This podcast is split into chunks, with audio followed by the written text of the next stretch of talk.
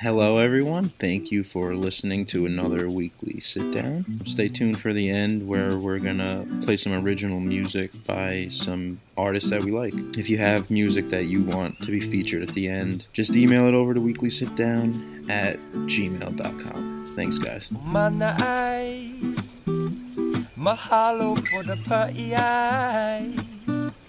In a time when a culture could die If you take away the water Our precious vai vai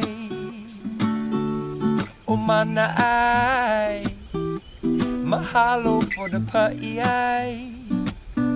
In a time when a people could cry I don't know if she's on the phone or not, but we have Tiffany Southworth back in the building. Modern day hippie. Maybe she can hear me right now, maybe she can't. It says we're connected, but I don't feel the connection. I don't hear anything. But I don't know, maybe I'll talk for a little by myself. I don't know. It says we're on Skype. We're in. Should I end it and I'll just end it. Hello? Hello? Hello. Yeah. Uh, hi. All right. That's a lot I don't know better. what's going on. Okay. No, that's a lot. Could you hear me when I was just talking? I could. Oh, I couldn't hear you. I know. I was like, I'll just let him keep going because there's nothing I can do. Yeah. I just hung up. All right. No, this is good now. We're fine Okay. now. I don't know. Whatever Okay. you did, it worked. Uh, I didn't do anything, but All right. but cool. Mm, all right, cool. So I did a little intro, but we got Tiffany Southworth, in the- Ta- Tiffany Southworth, right? Here Yes. in the building. We're back. This is your second time on. Yeah. A lot's happened. It was like, like probably Oh. like eight months ago, right? Yeah. Yeah. I was just thinking about that. A lot has happened in almost a year. Like a lot. Yeah, I know. I've noticed. I've been following you. I know what you're up to, basically. yeah. I try to I try to keep everybody updated. It's it's kind of hard. Not enough hours in the day, you know. Are you happy with the growth? Are you? Is your hippie supply growing? It is. It is. Uh, I, you know, it's funny that you ask because this week I've been feeling kind of stuck with it as I've changed. I feel like that hippie supply is a representation of me and who I am and my journey and what I'm up to and what I'm doing, what I'm interested in. And as I kind of grow and expand, that has to as well. It can't stay stuck. Yeah. So January is an interesting time. I'm kind of looking at the rest of the year ahead of me, um, reflecting on that and kind of where I'm at right now. So I'm just sitting with it. I'm I'm sitting with with where it's at, but there's also a few things kind of going on and what I want to do. So yeah, Mm-hmm. just letting it be. Can you talk about what else you're working on, or do you want to? Talk Yeah. Yeah. So, um, as you've seen, I'm in Kundalini yoga teacher training right now. Uh, and that has been a big focus of mine. Huge. So it's one weekend a month. And it's like right after my day job, Friday, six to nine, then Saturday, eight to about seven, and then Sunday, eight to four, but there's sadhana, which we can do as a group. So it's a daily spiritual practice. So that can be from four in the morning to four at night. Jeez. So yeah, So do Yeah, you want to explain, like, the uh, in case people don't know, the difference between Kundalini yoga and what's the other one? yeah, I would vinyasa, love right? to. Yeah, I would love to. Uh, so there are so many different types of yoga, like um, whatever, whatever. Uh, Kundalini is really popular in LA right now, and it's expanding to New York, which, like the fashion industry, that's kind of how it happens: New York to LA, and then everywhere else. Um, so it's definitely growing. It's becoming more popular. It was brought to the states in the 1960s by Yogi Bhajan, and um, this this yoga is more of a spiritual practice. So it's a lot of breath work, mantra, meditation, and so it's it's a really chill yoga. Like less poses, awesome. a lot less poses than. L- a lot less poses. You're you're um, doing a lot of uh, sitting. It's a lot of sitting. A lot of just a lot of breath work. A lot of sitting and gazing at your third eye. And there are some poses like child's pose and hmm downward dog. I mean, a few of those, but not. It's definitely not as active. It's it's a yoga that everybody can do hmm and it's really more of a spiritual practice. So Yogi Bhajan, he had brought it to um, the States in the 1960s because all of these hippies were doing psychedelics, and he can kind of see that we were going through a crazy time with the war and everything going on. And so he was like, "Hey, hippies, like you can get high on your own breath. You don't really need to be doing all these psychedelics, even though you know I I love the psychedelics." hmm Um, so so do I. yeah, so you really just get high on your own breath. I mean, you get high on your own supply, and it's pretty amazing. Do you see see things, or it's like? Is it the same as when you're meditating at home, though, or is there? It's different because Yeah. it's it's there. There are parts of it that are more active meditation. Mm. So you'll be doing hand movements while you're chanting a mantra like Har. You'll just be saying H A R Har, so over and over and over again for about 11 minutes. You can do it longer, but the minimum is usually 11. Mhm. And so that chant will bring spirit. Well, And what? all of these will bring you prosperity in your life. Doesn't Oh. necessarily mean like can happen in really weird ways. I've like had some crazy shit happen to me just by like doing Kundalini yoga and a lot of other things. But um Crazy so it's shit. more of an crazy shit. I well, so okay, for example, it doesn't necessarily mean that like you're gonna win the lottery or like someone's gonna hand you a pile of money because life just doesn't work that way. It's more abstract than that. But I find that um, people just randomly give me things, like things I just wouldn't expect. So there was this company that I was working with. Um, I had bought a meditation cushion from them, and I love them. I love their cushions because they're made of velvet and they have lavender inside, and it's all organic. Very bougie meditation cushion. And um, one day out of the blue, they they messaged me and they're like, "Hey, we would love to send you another cushion and a T-shirt." Sure. I was like, wow, that's great. And what was really cool about that is when I was picking out one that I bought from them, I couldn't decide between these two colors. I was like, well, I wish I could get both, but I can only get one. Use one from my training and then one to keep in front of my altar. And then they messaged me, and I actually ended up being able to get both of the ones that I wanted.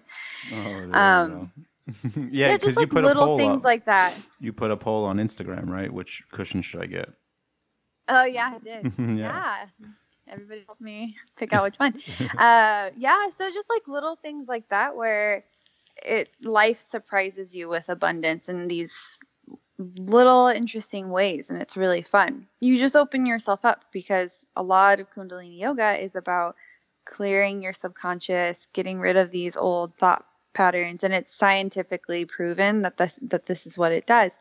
And these mantras are ancient ancient thousands of year old mantras and I don't completely understand them when I'm chanting them, but these small words and these short mantras have such a deep impact on your subconscious mind. Yeah. Do, do you? So- is it always different mantras, or it's always usually the same one? There's different there's different mantras with different hand gestures and different meditations and Mm. some mantras are paired with the kriya. So instead of saying like, oh, we're about to do like a yoga set, we do a kriya. So you tune in with mantras, um, and then you tune out with mantra. So tuning in kind of preps your subconscious and your body for going deep within. You do a kriya, which is a set of exercises. Then you do a gong layout, so there's sound healing to it. So gong is a really big component of Kundalini yoga. Wow. And then after that, you'll do the meditation and then you'll tune out. So it really is, it feels very ceremonial in a way. Every and, And, you, uh, you're going every week, or you're you're doing a class every week. I I do my practice every morning. So that's sadhana, daily spiritual practice. Mhm. And then uh, I do the yoga teacher training once a month. And then part of getting certified, we do about 20 classes in the nine nine month period, additional. Um, and then we also have to kind of do our, our practice every day, every morning. So I'm meditating every all day. day. Yeah, all Yeah. Yeah. Many, couple times a day, probably. couple times a day and then we need to do five of the um, four o'clock in the morning classes Mm. Which Those- I are actually- those tough for you? uh, the first one yes i've only done one of five uh, but i really liked it i really really loved it because they say to like actually change these patterns in your mind and, and change things for yourself you have to do something drastically different so the kundalini yogis w- how this kind of works doing this four o'clock in the morning class you're supposed to take a cold shower at three o'clock in the morning basically before the class and then you do the four o'clock class which is two hours long wow. and then um yeah yeah so Someone, it's I- funny you mentioned the cold showers. Someone today mentioned, uh, challenged me to take cold showers for a week. it feels so good Yeah. it feels so good I feel yeah like and it moves take, like, energy I would take like a minute shower. Jump out. Yeah, and I've I've done it before I had even really gotten into the practice of Kundalini yoga. Mhm. Um, when I was kind of feeling like the stuck energy, and I was like, oh, I don't really know what to do. And so, the shaman that I work with, he actually suggested taking a cold. It's, I think it's like three seconds cold, three seconds hot, three seconds cold, three three seconds. Hot. So like kind of going back and forth, which is really kind of good for you, anyways. They Your have that kind of system going on. Yeah. Um so it makes sense that Kundalini yogis are kind of doing this kind of thing too. So yeah, and then I got a gong. you in I your house? gong. I have a gong in my house. Um, it's a 24 inch Venus gong. So they're planetary gongs. My teacher, I think he has a Jupiter gong. So they all have different healing properties. Venus, I got because it's connected to love and sensuality and abundance and self confidence. Mhm. And it's small enough to fit in my apartment. So that was one of the bigger reasons why I got this one. So It just fits. yeah, and I taught my first public class a few weeks ago, and I had about 27 people there, so it's pretty good. Were you nervous at all? Mm. Oh yeah, Yeah. yeah. I was totally nervous. It's so like teaching this kind of yoga. It's it's so woo woo. Like it's it's woo woo for sure. What's woo woo So- woo woo was like uh you know like into the metaphysics and astral worlds when you're talking about energy and different planets that are Wow. gongs and your third eye and Astrology, basically. astro- yeah astrology and you know there are kundalini yogis that have part of how they teach is they'll teach based off of like they'll do a different set kriya or meditation based off of where the planets are and that's like how they specialize in their practice because every yoga teacher has some flavor essence of who they are and they they bring that to their practice Mhm. and how they teach.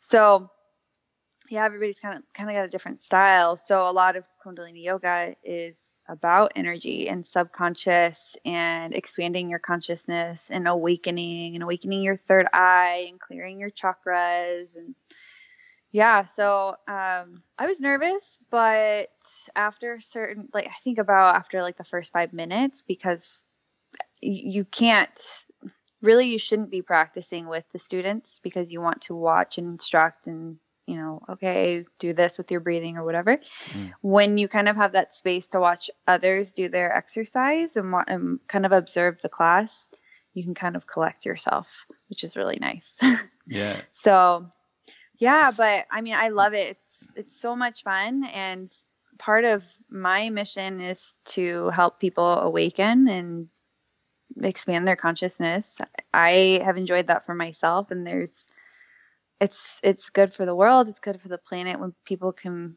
become more awakened to their shit and how Mhm. beautiful they are and to these thought patterns that have held them back for so long and that's what this yoga does And you've been practicing it for a while, right? You just now became a teacher.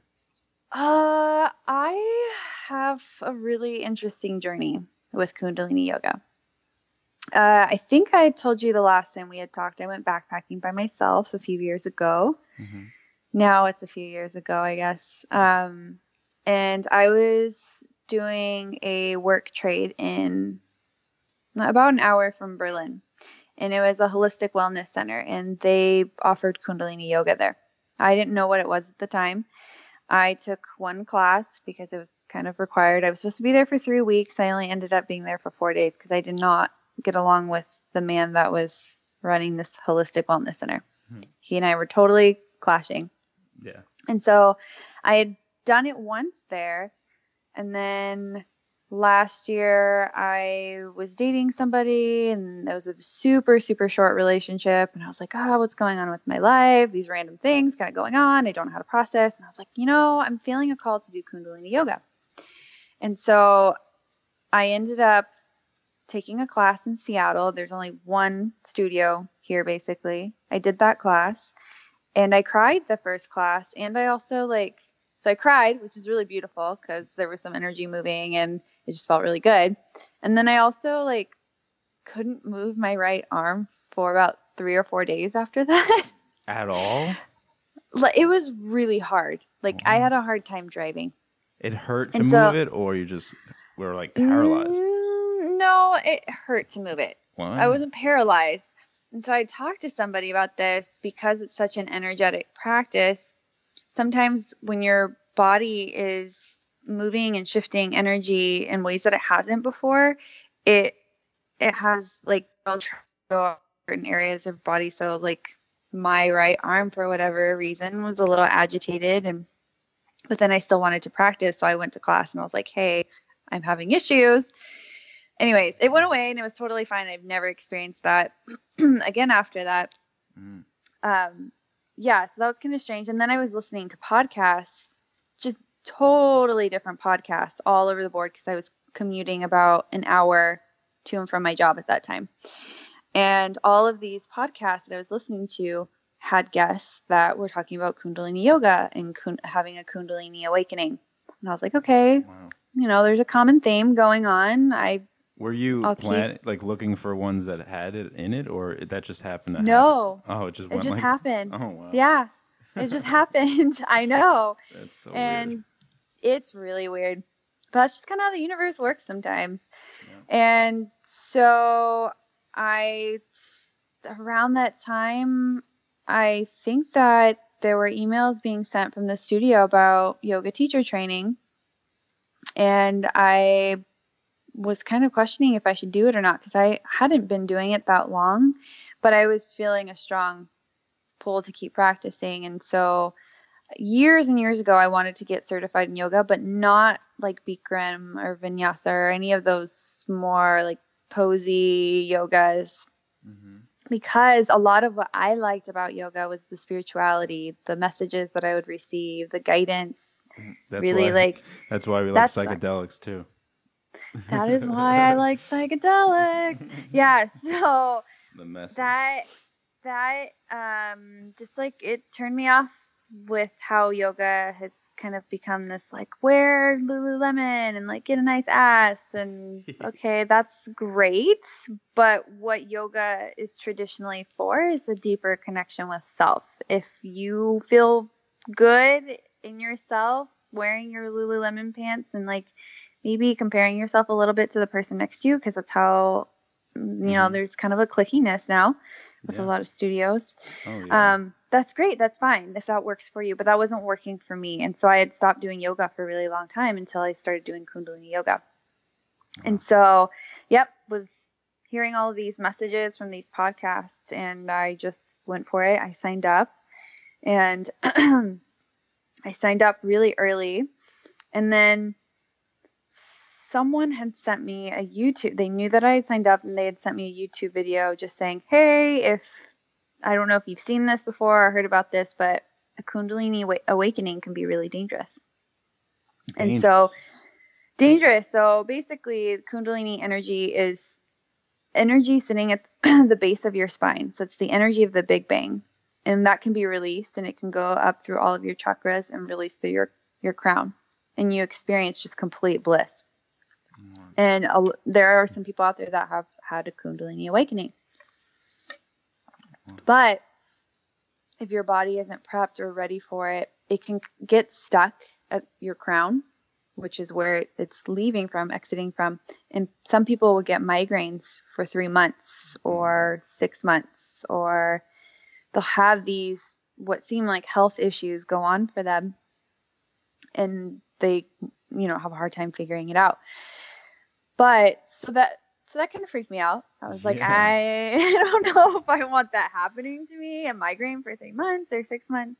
It's so weird. it's so comparable to tripping on anything like oh. mushrooms. Like Yeah. It's s- yeah. it's the same thing too with what you were saying. Like some people just use psychedelics to go and party, or they Yep. other people use it to think and you know learn something. It's the same thing with Grow, yeah, Yeah. grow, expand. And so I had seen that video and I had made up a really lame excuse why I like couldn't do the training anymore to the teacher and and then I Oh, felt bad about it. It scared you off. You got scared. it scared the shit out of me. oh, I was yeah, I was like, I don't want that happening to me. That sounds terrible. yeah. And so I did a little more research and I made the decision to talk to him and be honest with him. And I said, Hey, listen, I saw this video. Like, I'm kind of freaked out. I want, I feel a draw to continue practicing and, and to teach this yoga, but what's that all about? And he said, in his 20 years of teaching, he's 20 something years or more, he, he actually, um, trained with Yogi Bhajan. So he was like an OG. oh damn. Yeah, I know. He would drive school. him around. what? Yeah, he would drive him around and they would hang out. I mean, he said he was just a really beautiful spiritual teacher, just an amazing man. All right, so And- you could take this guy's advice. You know, he knows what he's Yeah, talking. He knows what he's yeah, talking about. He knows what he's talking about. And he said that he's never seen that happen. A few other people that are teachers that I talked to had said they had never seen that happen either. And so it's believed that when this happens in this kind of way where it's uncomfortable for some people, it's because they're trying to teach themselves. And it is something to re- like have a, a Kundalini yoga teacher teach you instead of trying to do it yourself because you're fucking with your own energy. You're fucking with the universal energy and your own because you're connecting in that sort of way. So, You have to give all your Uh, trust into the teacher. yeah. Yeah. Yeah. So, uh, yeah, and I, I was like, all right, dude, I'm doing it. And so I'm halfway through and it's been amazing. I'm doing that and some of my other expanding activities on the side. I mean, it's been intense. It's been super intense. So the last few months of the year, I kind of had to get a little quiet because I just sometimes when you're expanding that fast, it's like it's really hard to integrate into your day to day life. Yeah, So- I'm sure. You Yeah, said you so- said like if your body's not ready, then you'll get the migraines. How do you know? Like you mean physically? Like you have to be in good shape? I think physically and subconsciously. Yeah. Yeah. So some sometimes if you're just subconsciously not ready to expand in that way, it can get kind of stuck. And that's stuff that I'm still learning about. There's so much learning behind like we wear white for what reason? You're working with your aura. So we're constantly clearing our aura as well. You want to have a strong aura. What happens if you have a weak aura? So all of these metaphysical things that we can't see, but they're there. And Mm. I'm sure you know from experience experimenting with plant medicines and other things, Mhm. there are things that you experience when you're working with the plants that you don't experience when you're not working with the plants. Oh you yeah. you know? So just because we can't see it doesn't mean that it doesn't exist. And then that's just like a whole battle with the ego, anyways. How do you- and- you probably feel so good coming out of there. Like What was that? you probably feel so good coming out of a class. Like I do. you know, like But but you know, just like working with the plant medicines, it could bring up stuff for you where you're like, I am frustrated. I'm frustrated with myself. I was thinking this the whole class. It wasn't easy, as easy as I thought, because it is a practice. So things will come up that you have to work through. And Well- there have been times in mm-hmm. in a class where I've been like, all right, let's like let's get the ball rolling. We're like taking a really long time doing this. Like I cuz I like to Oh. kind of like go through things. I there is this part of me that's really impatient. hmm And so I feel I that. recognize that. Yep.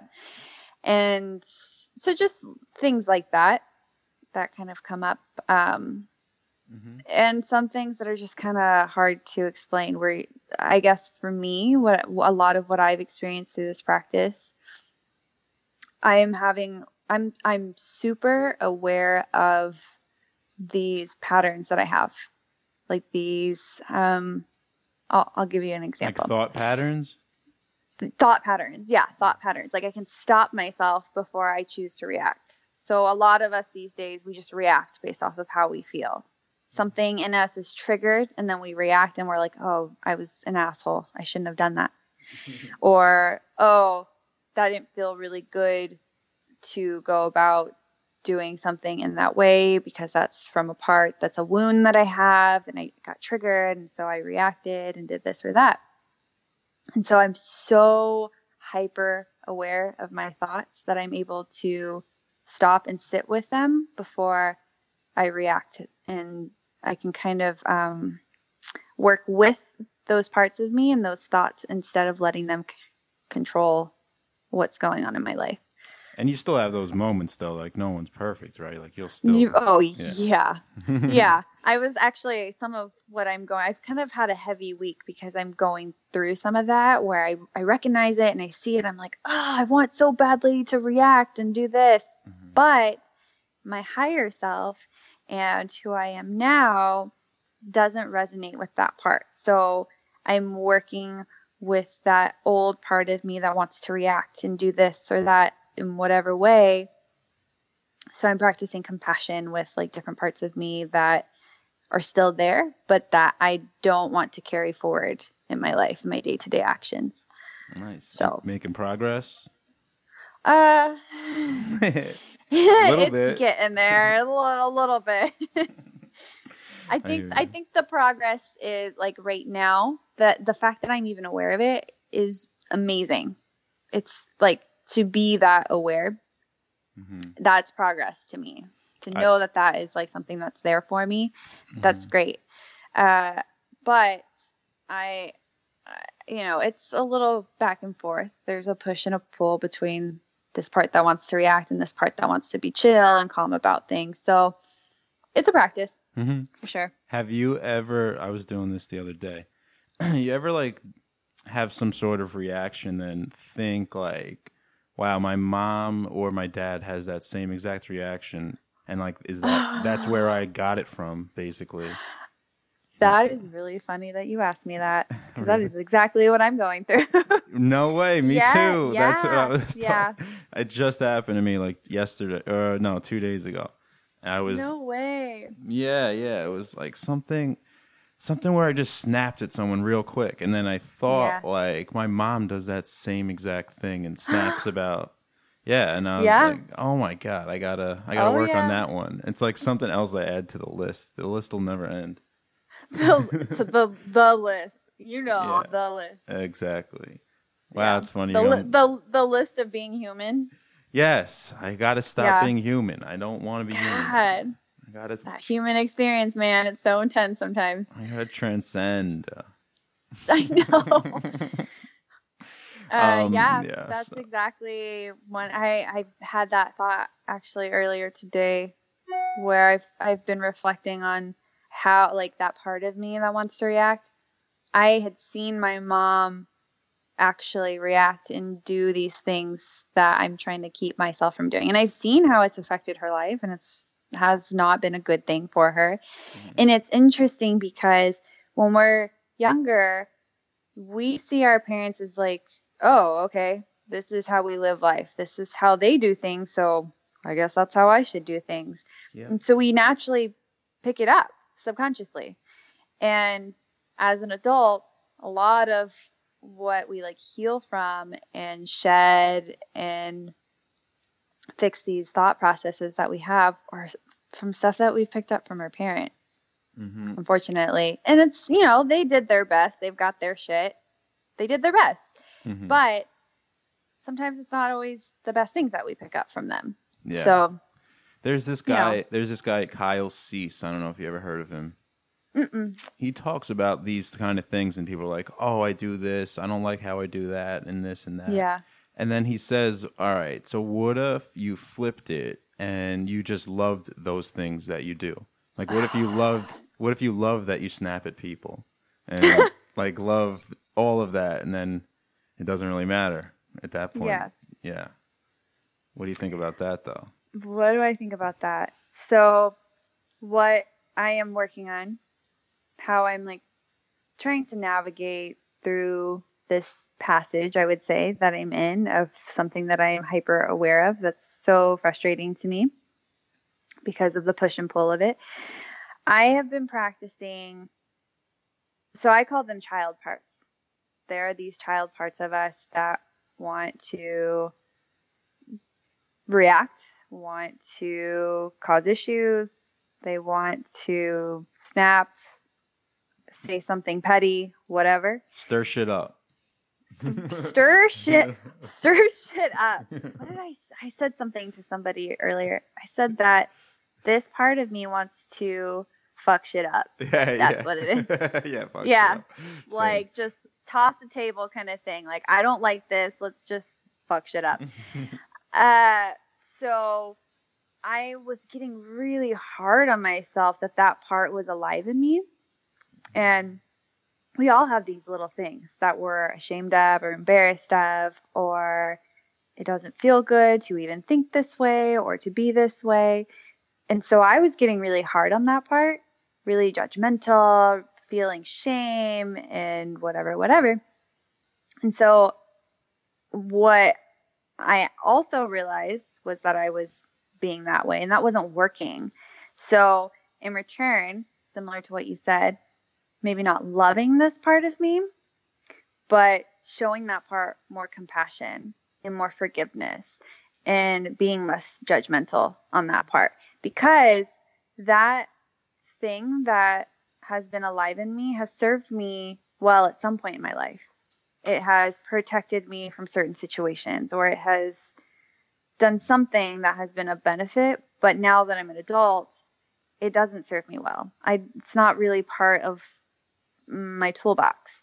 So mm-hmm. being more gentle with that part my child part that child in me that wants to fuck shit up. Mm-hmm. So it's actually working out a lot better. And i guess that is like a form of loving that part. Okay i i love that you have been reactive in the past because it protected me. It kept me from having my heart broken or having that person react to me in a way that would feel uncomfortable for me or whatever. But now this is how the adult version of me wants to react to situations. So we're going to work together and um yeah so I whatever he said, yes.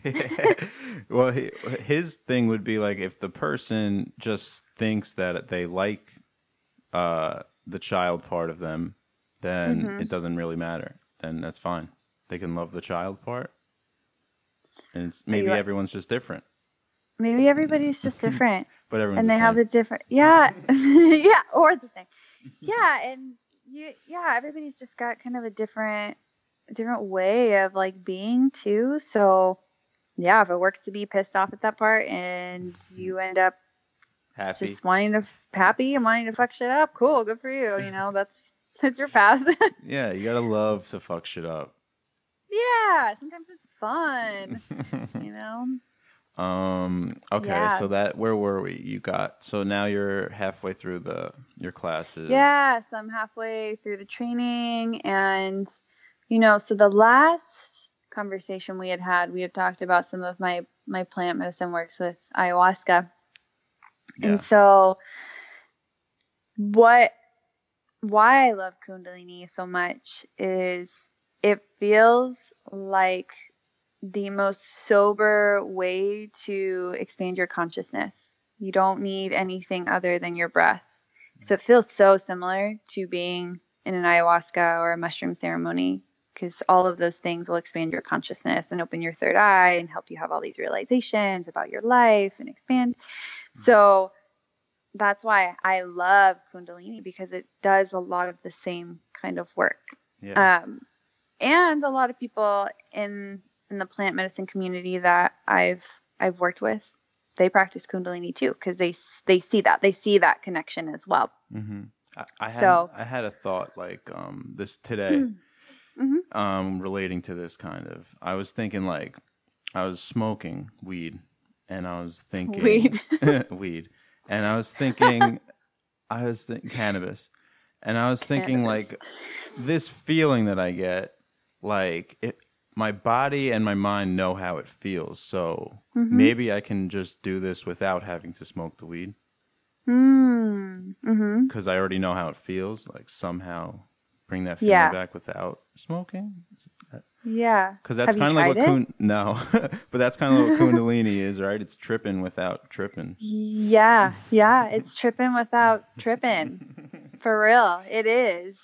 And I, when I'm not going through some sort of process or frustrated or impatient, I leave class feeling so high, so high. Mhm. And one of, I had someone take my class, my first class a few weeks ago, and she said that in the middle of the gong layout, her hands were tingling and she saw like uh, she said she saw purple and an eagle. So people do have these strong visuals that'll happen, and it's it's different for everybody, obviously. So some people will come in with PTSD and their body will be vibrating, and I've felt my body vibrating too because it's all this energy from your breath. Is it like shivering or like what is it? I haven't. Sh- so vibrating, so it's like you can feel your body buzzing Yeah, in a way. Yeah. but you're not. Uh, You can't really see it from the outside. No, no, Okay. no, no, you can't. I mean, some people have shown me their hands like sh- shaking a little bit, but I, I don't know that I've actually had that happen to me.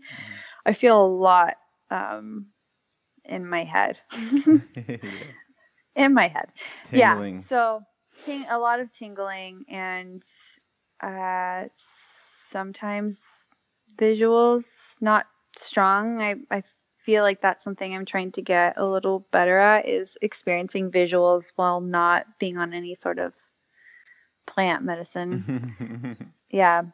So and some people can like how Yeah. you were saying you were kind of questioning if you can experience the same body and mind alteration without actually smoking cannabis Mhm. and i think it's possible yeah, you still use plant cannabis, right?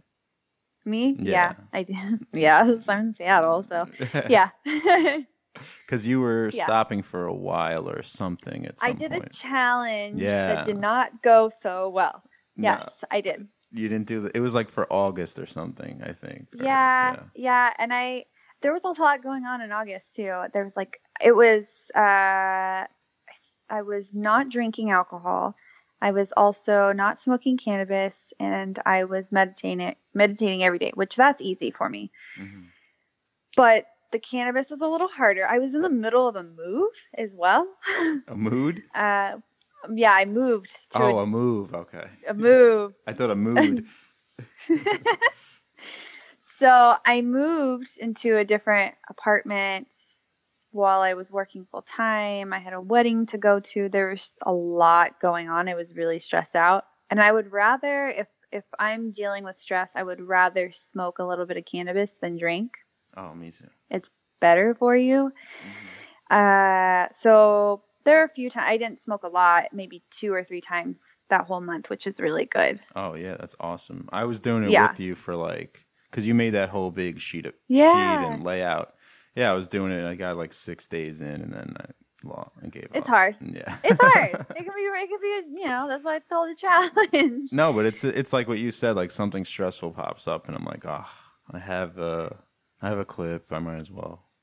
Yeah. know, But And it's good to be, and a lot of that challenge too is to be aware of those parts of you that when you do get stressed out, what do you turn to? Do you smoke? Okay, like is that how you always want to be? You can make that choice and that decision, or is there another way that you want to deal with it? And that's all. It's your own practice. It's your own challenge, and there is no right or wrong way to do it. Yeah, I would quit if I didn't feel it was positive. Um, cause like every time I will smoke after I'm stressed out, I'll go and write something right away. And Yeah. I'm like, oh, something good always comes out of this. Like, how can I, why, why am I going to stop? Right. Oh, you're so right about that. That happened to me the other day. I was really stressing about something, and I smoked, and I was like, "What? Yeah. Why That's did so I care? stupid. Yeah. what? what? I'll find myself just, you out of it. I'll find myself just laughing. Like, why did I even care? Like, why did I care about that? It was so crazy. But I know. I need to get I want to get to the point where I don't have to smoke and I'll just in the moment, you know, like step back like what you were talking about. Yeah. Yeah. yeah. Step back. Maybe take a bath. Drink some tea. There are mm. so many stretch. There are so many ways to get yourself out of that. But we also have these plants here for a reason to be used in in healthy ways as long as you know that it's healthy for you then great i actually haven't smoked for a few days it's not Mm. like a big deal but um i had recognized that while i was kind of going through this process of these like thought patterns and ways of reacting that i didn't really want I, I didn't want to be in those feelings. They're really uncomfortable to face myself in that way. And I think for a lot of people, that's why a lot of people have addictions and turn to alcohol and whatever, whatever it is that keeps them from dealing with their feelings and Mhm. these parts of them that they feel ashamed or embarrassed about, these shadows that they have. so I was having this thing kind of come up for me where I was like, oh, you know, I don't really like seeing this ugly part of me. And I considered it an ugly part. That was me picking on that part, yeah. not being very gentle with it. And so I found myself really high one night and I was like, oh, I see that I am just trying to not deal with it. Okay, cool. Got it. So Mhm. I haven't smoked the past few days because I want to be with it. I want to sit with it and I want to have a process around it. And I recognize that there are moments, and it doesn't happen often, but there are moments where I just want to check out and it helps me check out. I'll go do something creative, which is good, or I'll or do nothing with my time because it takes you down the rabbit hole sometimes. Mhm. But um, yeah, so I, I haven't been doing it for the past few days, but I probably will smoke at some point in time later on this week. Yeah. Yeah. Get one in. Yeah. No, get one in. I, I like the plant. So Yeah, for sure. yeah. So also since switching gears a little, since the last time you were on the show, you went vegetarian, right? I knew you were going to ask me about that. How do you know? Yeah. Yeah. Well, I was thinking about you earlier today when I was taking my B12. Thank you for that tip, that pro tip. Yeah. So that was a game changer for me. Uh, Yeah, you were low So- on energy before that. I was like, what the hell is happening to my body? so I switched to a vegetarian diet in end of October.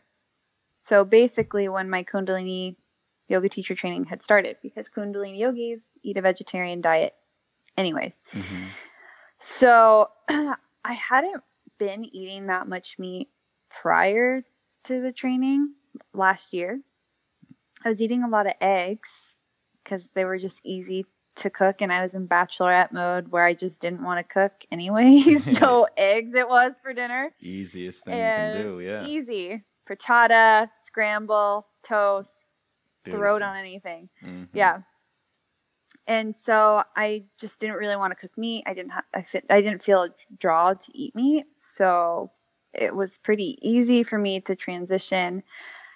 And a lot of the reason why I did it, there's ethical reasons and as far as like how we handle meat and animals and other beings it's an ethical thing, but it's also an energetic thing.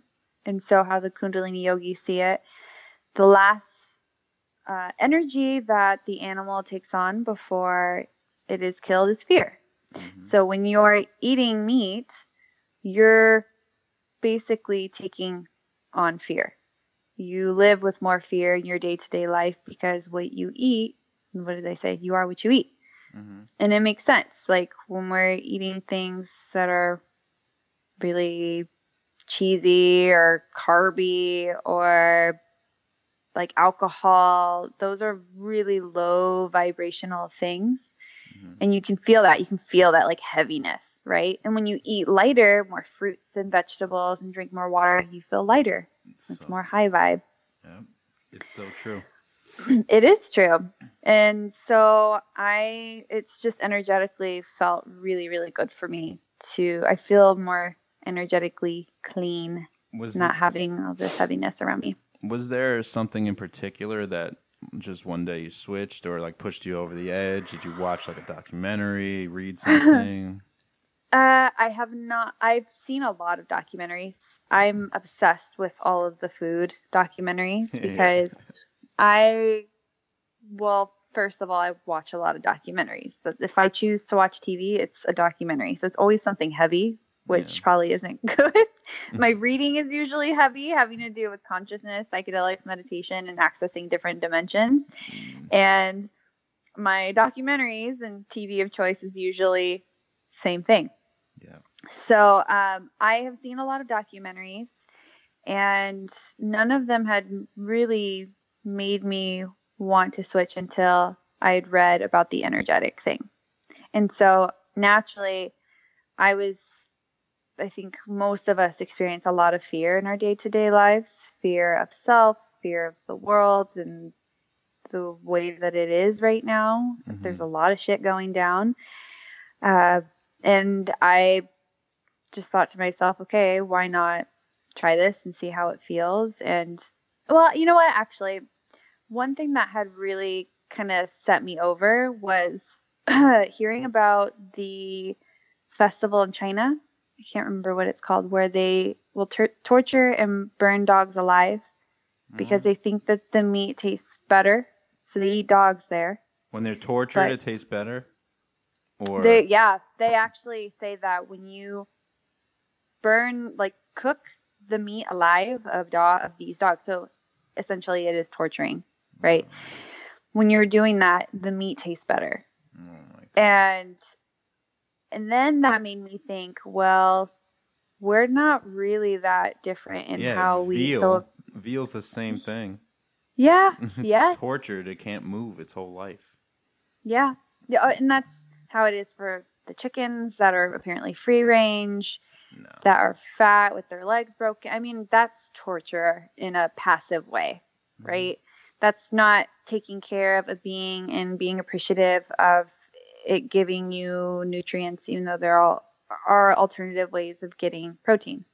hmm So uh, that because I have two dogs that I just love so much, Riley and Olive, they they have like totally expanded my heart in ways that I just never thought possible. Caring for beings that are not human and feeling the love from them. So when I had heard about that festival in China and reading about it and seeing photos from it, it just completely disgusted me.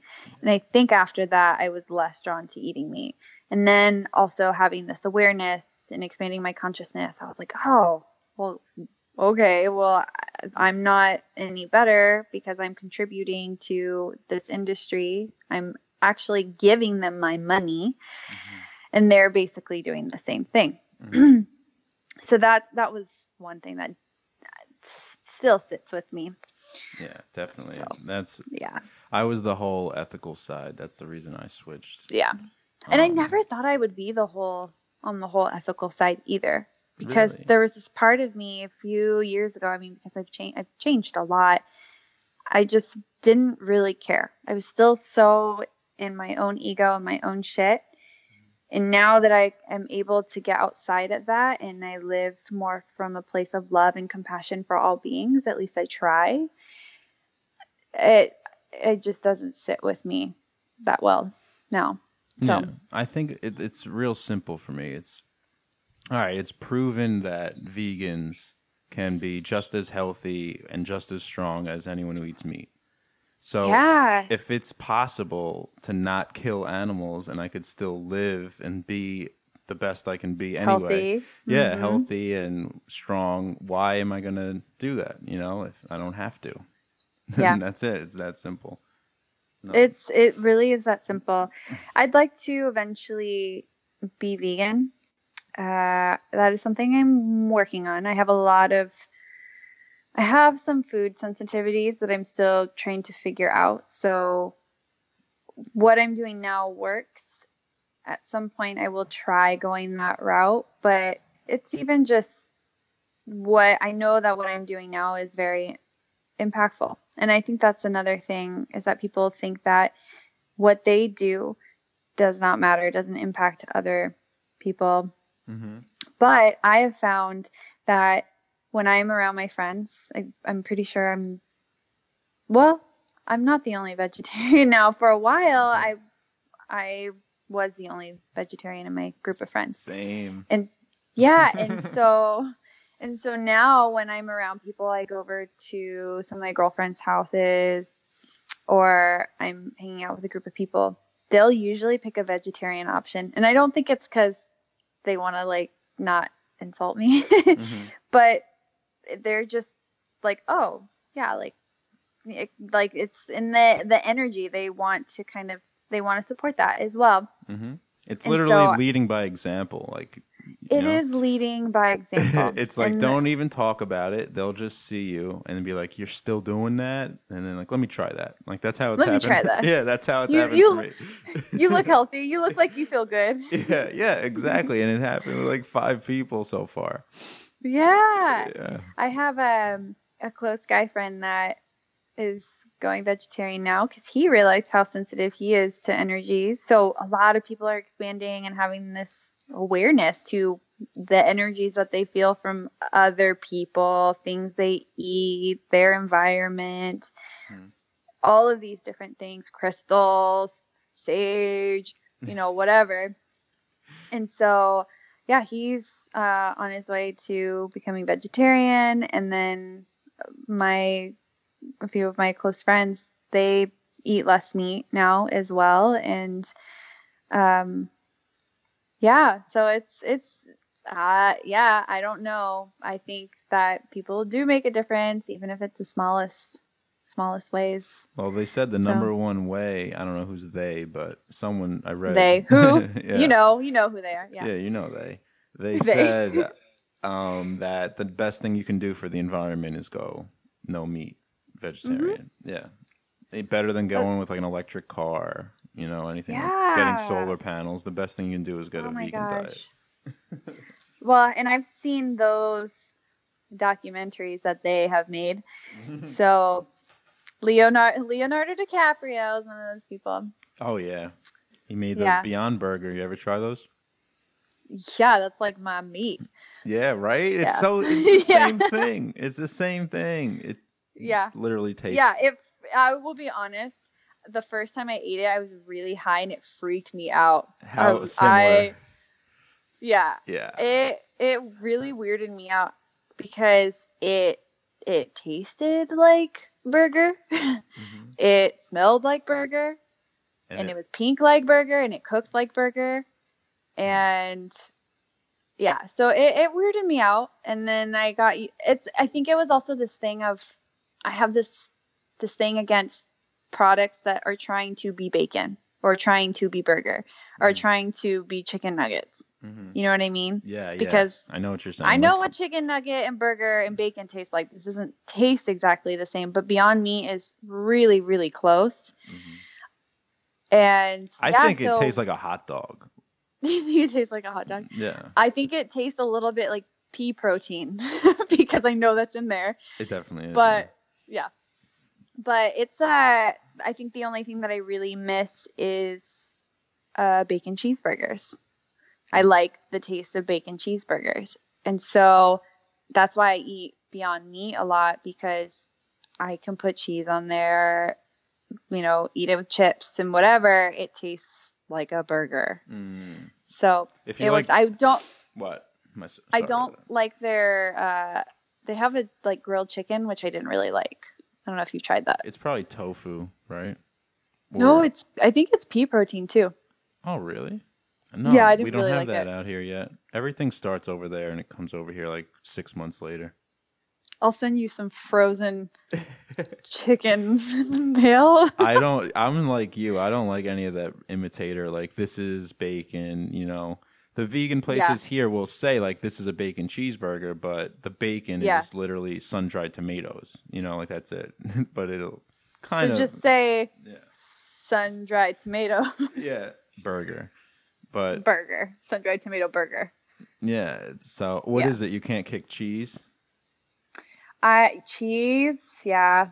That's Cheese is that's my the weakness, thing. right? That's everyone's That's my weakness. weakness. I know, and I know that there there have been studies about like it's as addicting as Morphine. yes. I feel that. Yeah.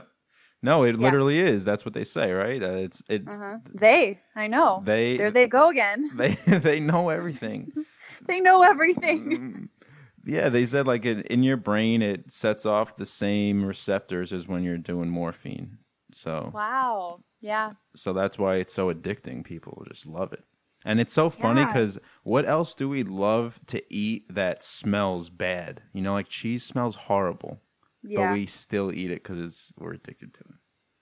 And I wish that there were better. I think that's a hard one to imitate. Mhm. I have found, I think it's called Kite Hill.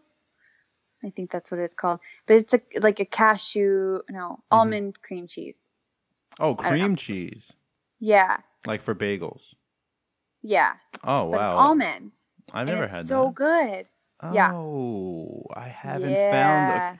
I haven't had bagels with anything but peanut butter on them since I went vegan. Game changer. This stuff is really good. Wow. All right. Yeah. What's it called? I know. I think it's called Kite Hill. Kite Hill. Yeah. I mean, there's there. You ever have like cashew milk cheddar cheese? No. Is it good? If you're putting it on something, like by itself, it's Yeah. not going to taste like a piece of cheese. But you put it on something, it melts like cheese, and it gives you the same consistency that you're looking for. The consistency. yeah. yeah. That's what you're looking for, basically. Cashew, cashew is a really good. I've done a zucchini cashew alfredo, and it was good. Mm. It doesn't taste like real fettuccine alfredo, so I call it a zucchini cashew cheese Yeah. stuff thing, you know. So this Kite Hill one though, it's kind of expensive, like most alternatives are, but it's really, really good. yeah. I, So I oh, highly recommend. did you do you know about palm oil? I have heard things about palm oil not being good, What have you heard?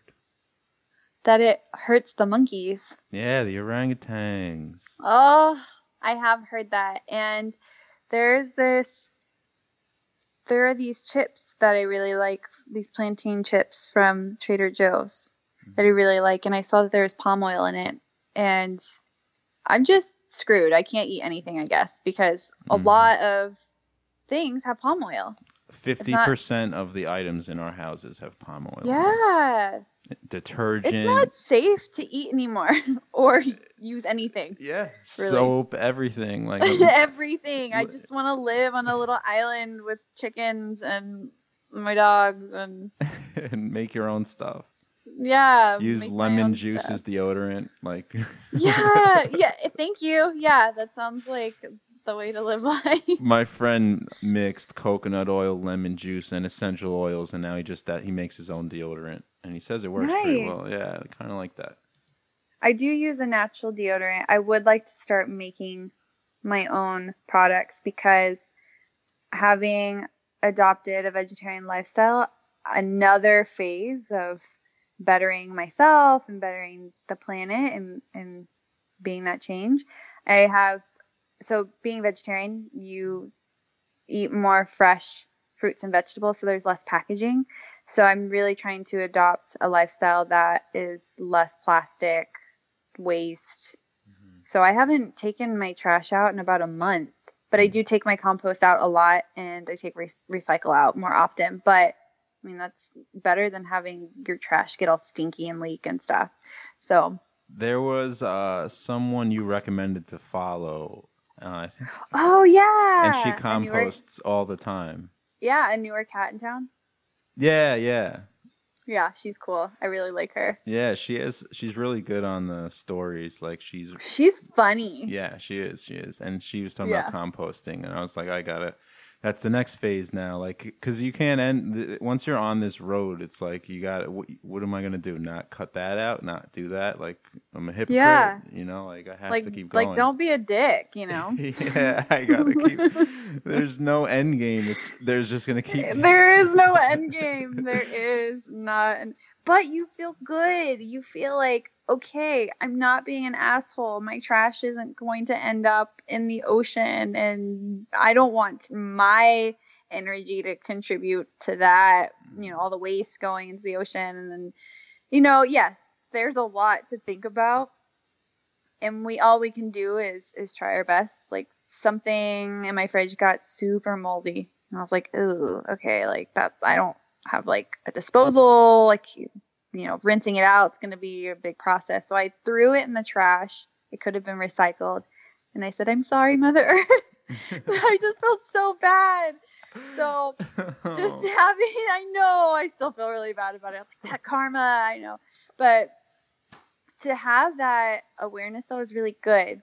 To even just take the steps of okay, I don't want to create more waste. I I've seen in the past how much waste I've created and I've felt like a dick about it. So now I'm more aware of it and I'm taking the steps where at least not if it's not for me to feel better, it's for our next generations Mhm. because I think the generations before us kind of screwed us. So I don't I don't want to do that, you know, to whoever comes after us. Yeah. So it's got to start somewhere and I think people think we have a lot of time to fix what's going on, but more people are being born. You can't not like the coral reefs are already dying. We're mm. already having so much plastic in the oceans.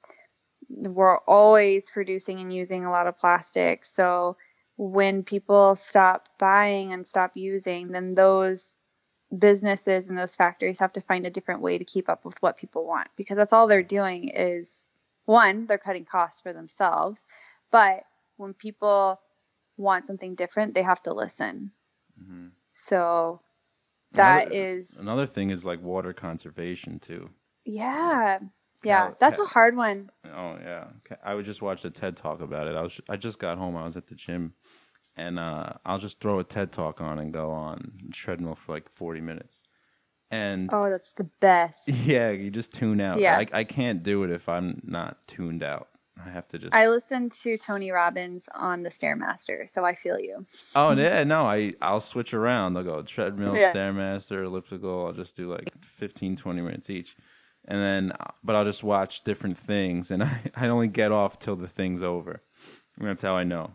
But today it was yeah water conservation. How there's this country uh, in the Middle East. I forgot where it was. This where this woman was from, and she was saying how her they have the fifth least water in the world in this country, but they still use like less water than a bunch of countries above them that like they know how to conserve water way better than every other country. And she's like that's just how i grew up. I knew how to conserve water. And just saying like so many easy ways like not flushing the toilet not taking a 20 minute shower and I do uh, that. I don't. I don't flush the toilet. yeah yeah yeah, that's good. But sometimes when I'm at somebody's house, I have to like hmm you know remember to turn around and flush the toilet because it's not my house. yeah someone Yeah. else's house i always flush because you don't want to be that Yeah. guy like oh You don't want to be that guy that's leaving your. wasn't tiff just in here I know, right? but it's a bad habit now, but I've explained to them I'm trying to save the planet. Okay. yeah, it's just something we grow up with, like seeing other Yeah. people do. Like I, I used to, um, oh, just keep my sink on the whole time while I brush my teeth. You know, like I'm just for no reason. Mm-hmm. and it just makes no I- sense. Like, well, I don't know why I'm doing it for like the sound, basically. Like, just to have like I don't know why I'm doing it. It makes no sense. Mm-mm. You've probably seen your parents do it, so you think it's normal. Yeah, I'm a And I believer als- in that I stuff. als- what? Yeah, and I also think that mm, I think that we think that water is just so abundant because we're used to seeing it so abundant on shelves and coming out of the faucets and like it's this never-ending supply of water. It comes from the sky, there's the ocean, we're just surrounded by water, but we're not being very good to our environment. Like we're at a certain point we're not going to be able to eat the fish in the ocean because all of the fish are going to have their stomachs full of plastic and they're absorbing that BPA. So, and that was one thing I, I wanted to be pescatarian to have that, and I was at one, one point years and years ago, but now I don't even trust the fish from the ocean to Yeah. be nourishing for my body, and the Fukushima and whatever, whatever, and then you know these forest fires, uh, the global warming, water is kind of tricky right now. Oil spills. You know, where do we get all of our water from? It's from the mountains and these springs. And when we're not good to the environment, that is not going to be as abundant to us. And we're really going to have to, water will be more expensive. And we need water. That's mm-hmm. such a big part of our, our body and our health. Mm-hmm. So, yeah, I think when we- we were younger, it was we were just so used to seeing it. You think they're throwing fluoride in the water? Okay, that is a whole other thing. I have, I have about like a, so many friends. I have I have three friends that really think that, and um, I Oh, don't yeah, know. I don't yeah, know where yeah. I I think- stand on it. I, I think Okay, so it's it sounds like it makes sense. So fluoride, um, will I think what is it? It'll calcify your pineal gland. So that's Mhm. basically like your third eye. So It'll make you more submissive and open to just Yeah. keeping things the same. No change. Yes. Yes. So I've been drinking out of my faucet. And so most cities have fluoride in their water, apparently, or whatever.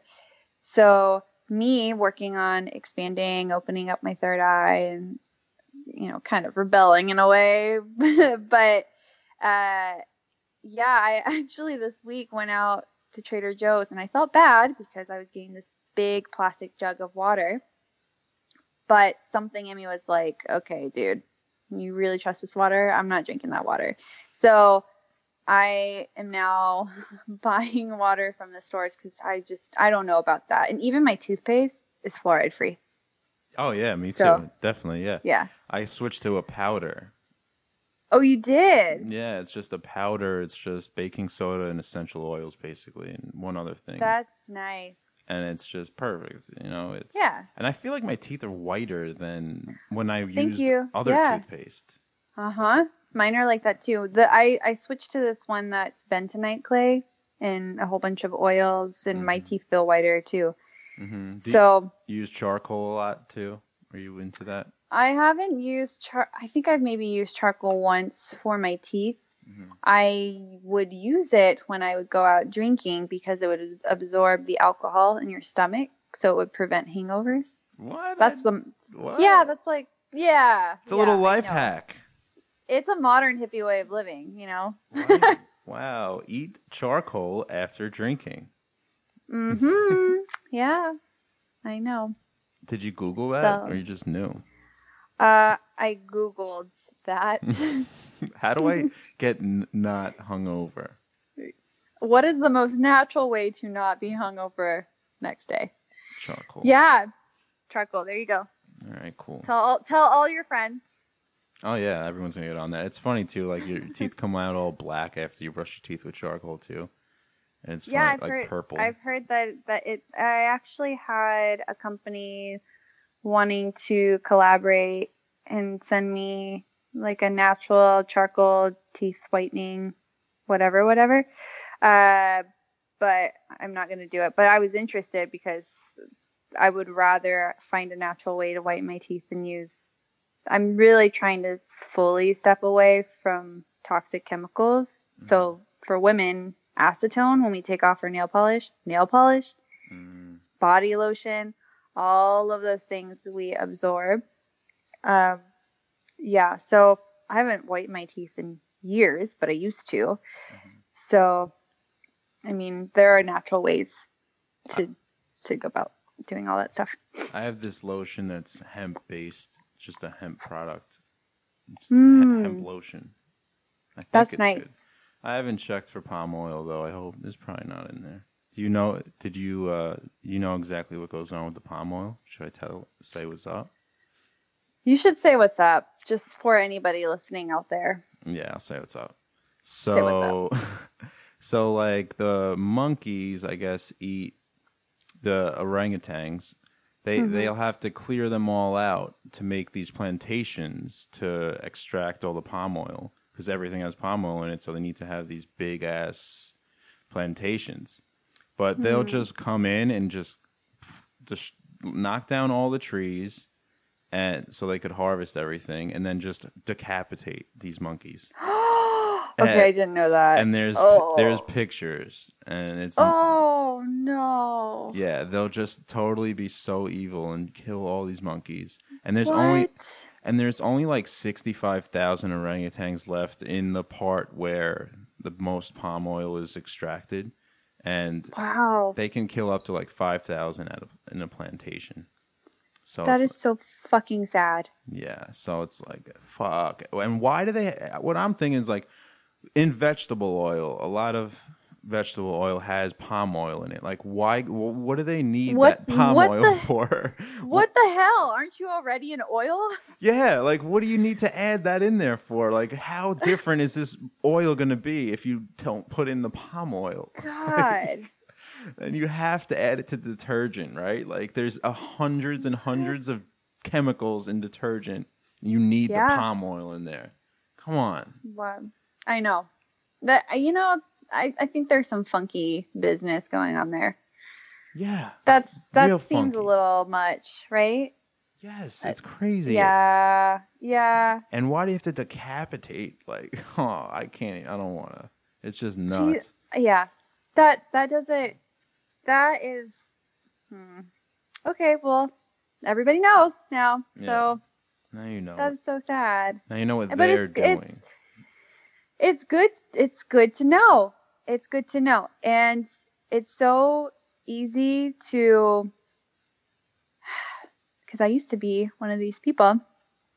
When you become awake, awake to things like that, awake to fluoride, chemicals, the way that we treat other animals, all of those things, it is like opening up Pandora's box because once you know, once you're awake, once you are aware, you can't ignore it and that sits in your consciousness. so you start to make decisions based off of how that made you feel and the fact that you have more knowledge and the fact that you are hearing the truth instead of something that you would rather hear because it's easier to ignore things. hmm That's why ignorance really is bliss. It's so true. Oh, I was like- just telling someone that today. Yeah, Oh, ignorance is bliss.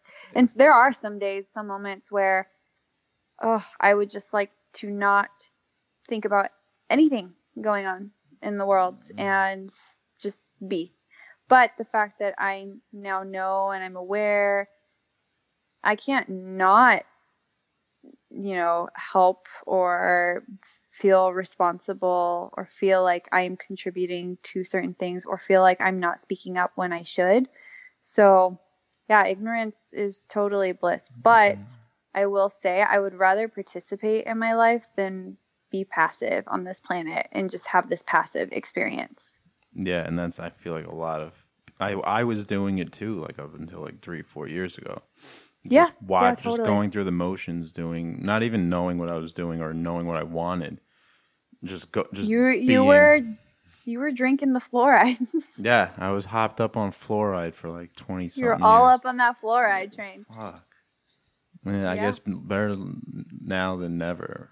So It's true. And you know, there's all divine timing. So maybe you had to learn a few lessons along the way for it to really stick now, right? Yeah, I'm, I've learned a bunch. I, I think I learned something every day I try to. Yeah. Yeah. Yeah, you can't unknow, like you were saying. You cannot unknow. Yeah. And with everything going on with politics in the States and the craziness going on here, I would usually get really worked up. I, I'm super sensitive to everything going on and other people's pains and whatever. And I would like to like keep up to date on what's going on in politics, but I can't. it's a lot. Mm-hmm. So what I when I have these conversations with people, I say that the best thing to do is to work on yourself. When you can heal yourself and awaken yourself, you're doing so much more than I think you realize. Uh, that's really impactful to what's actually going on in politics because then you're awake to the truth and you start to speak up. You start to feel responsible. You start to get that fire in your belly to do something about it. So, mm-hmm. yeah. yeah. It's good. It's a good uh, thing to to have that awareness. Yeah, I got to uh I got to send you this TED talk about Please do.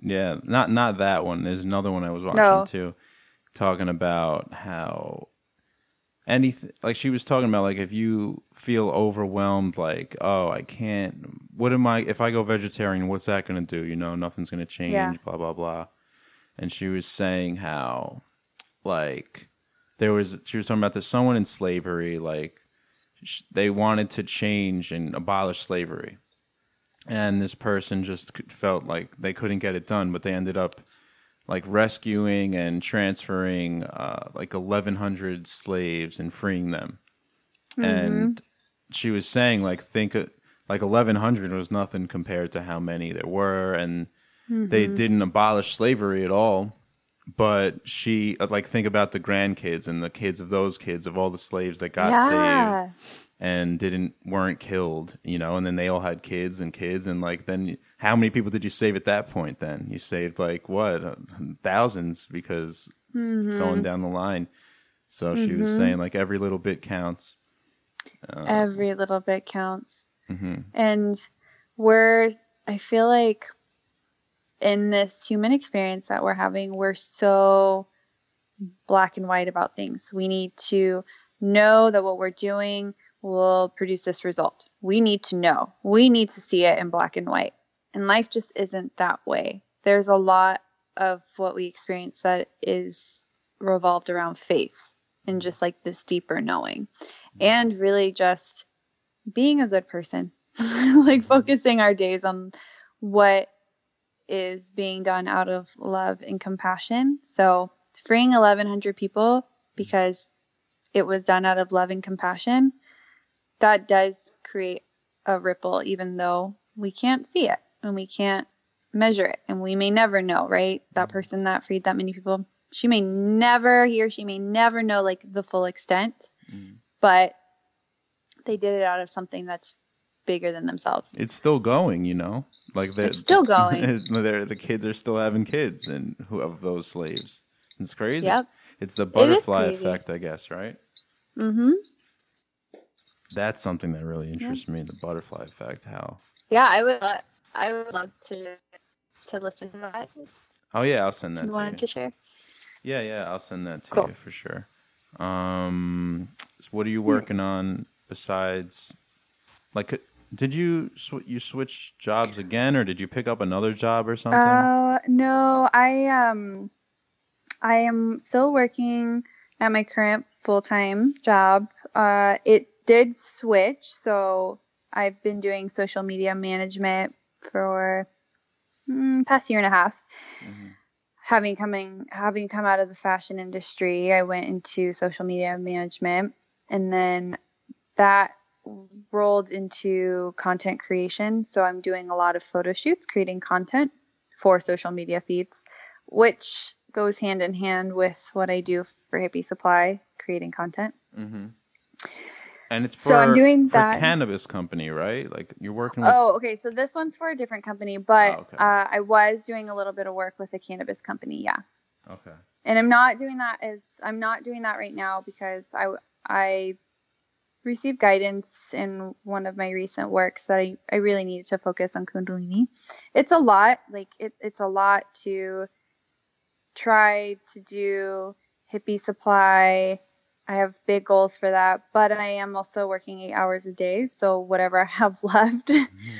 and during the work week, it's not a lot. I'm getting ready for the next day. I'm still in my training, and then I have the weekends to kind of adult, get my life back together.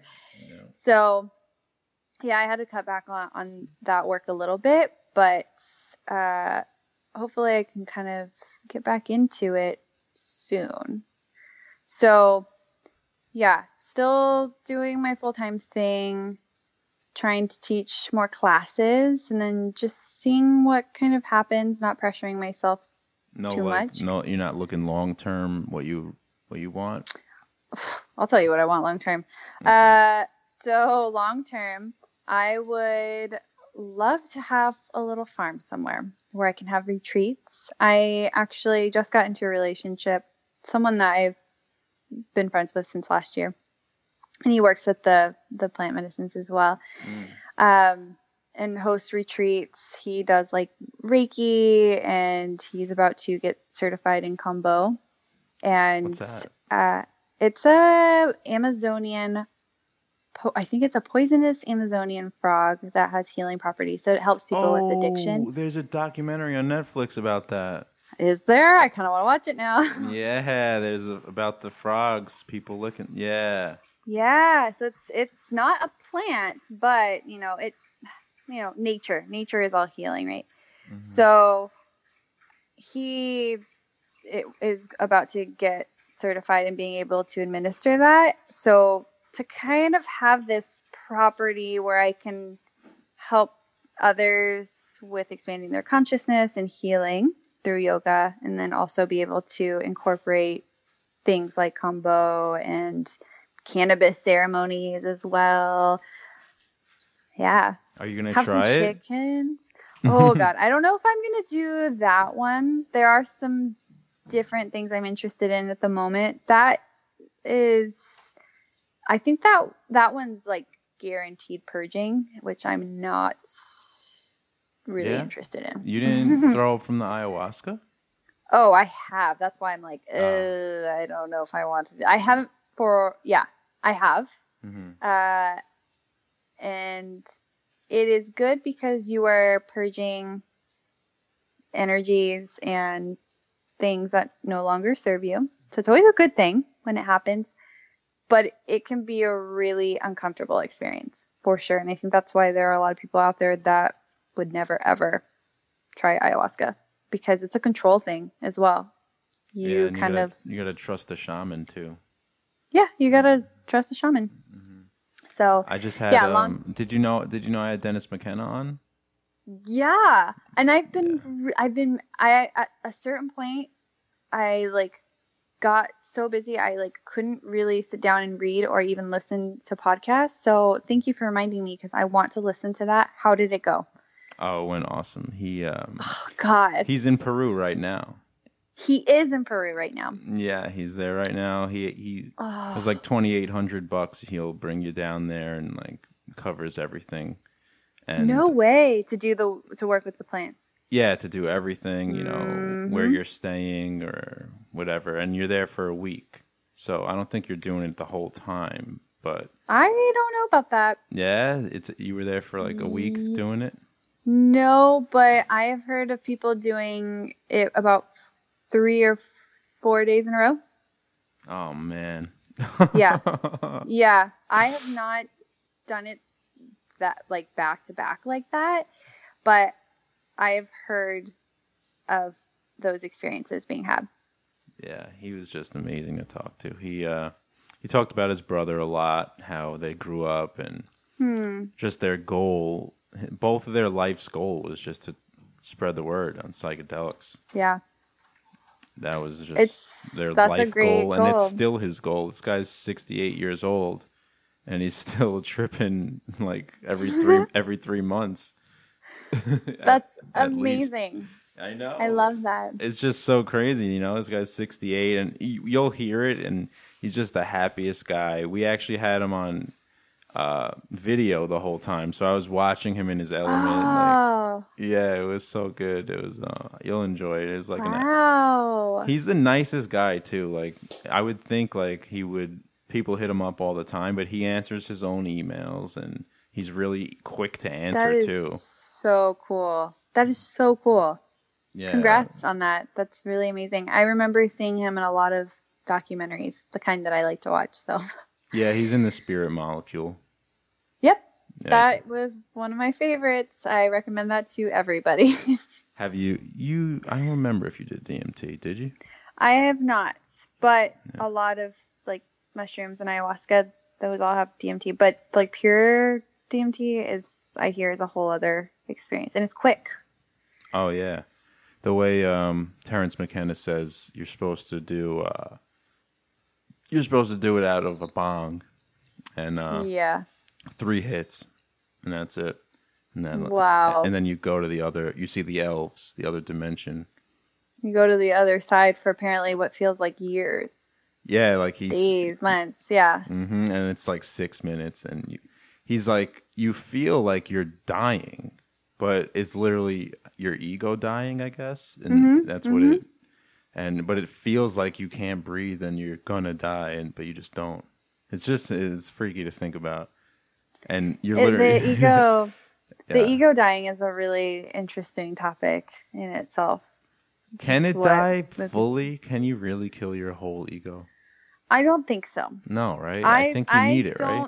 I think you need it. And my spiritual teacher, uh, he talks about how you need a little bit of ego. You need ego to be a leader, to speak, to teach. You need to have your ego there really pushing you forward. So there are good parts to having Mm-hmm. Yeah, how could you be a teacher with zero ego? Because you're Right. thinking you're qualified to teach people. Exactly. So it's something that I've been reflecting on too because I have been so sensitive to, oh, I don't want to be my ego. Oh, this is coming from my ego. I have too much ego. But leaning into, well, I am a great teacher. I need to be able to say that to myself. And part of that is coming from my ego. So what's up with that? You know? yeah, it's kind. Of, we're just contra. We're such. We're everything. We're just so contradicting, and oh, I know. and every. I'm, I'm like we're everything and we're nothing. We're all the same and we're all different. It's just so crazy. It's so crazy. it's so crazy. I say it every day. I'm like, this is crazy. this human experience is crazy.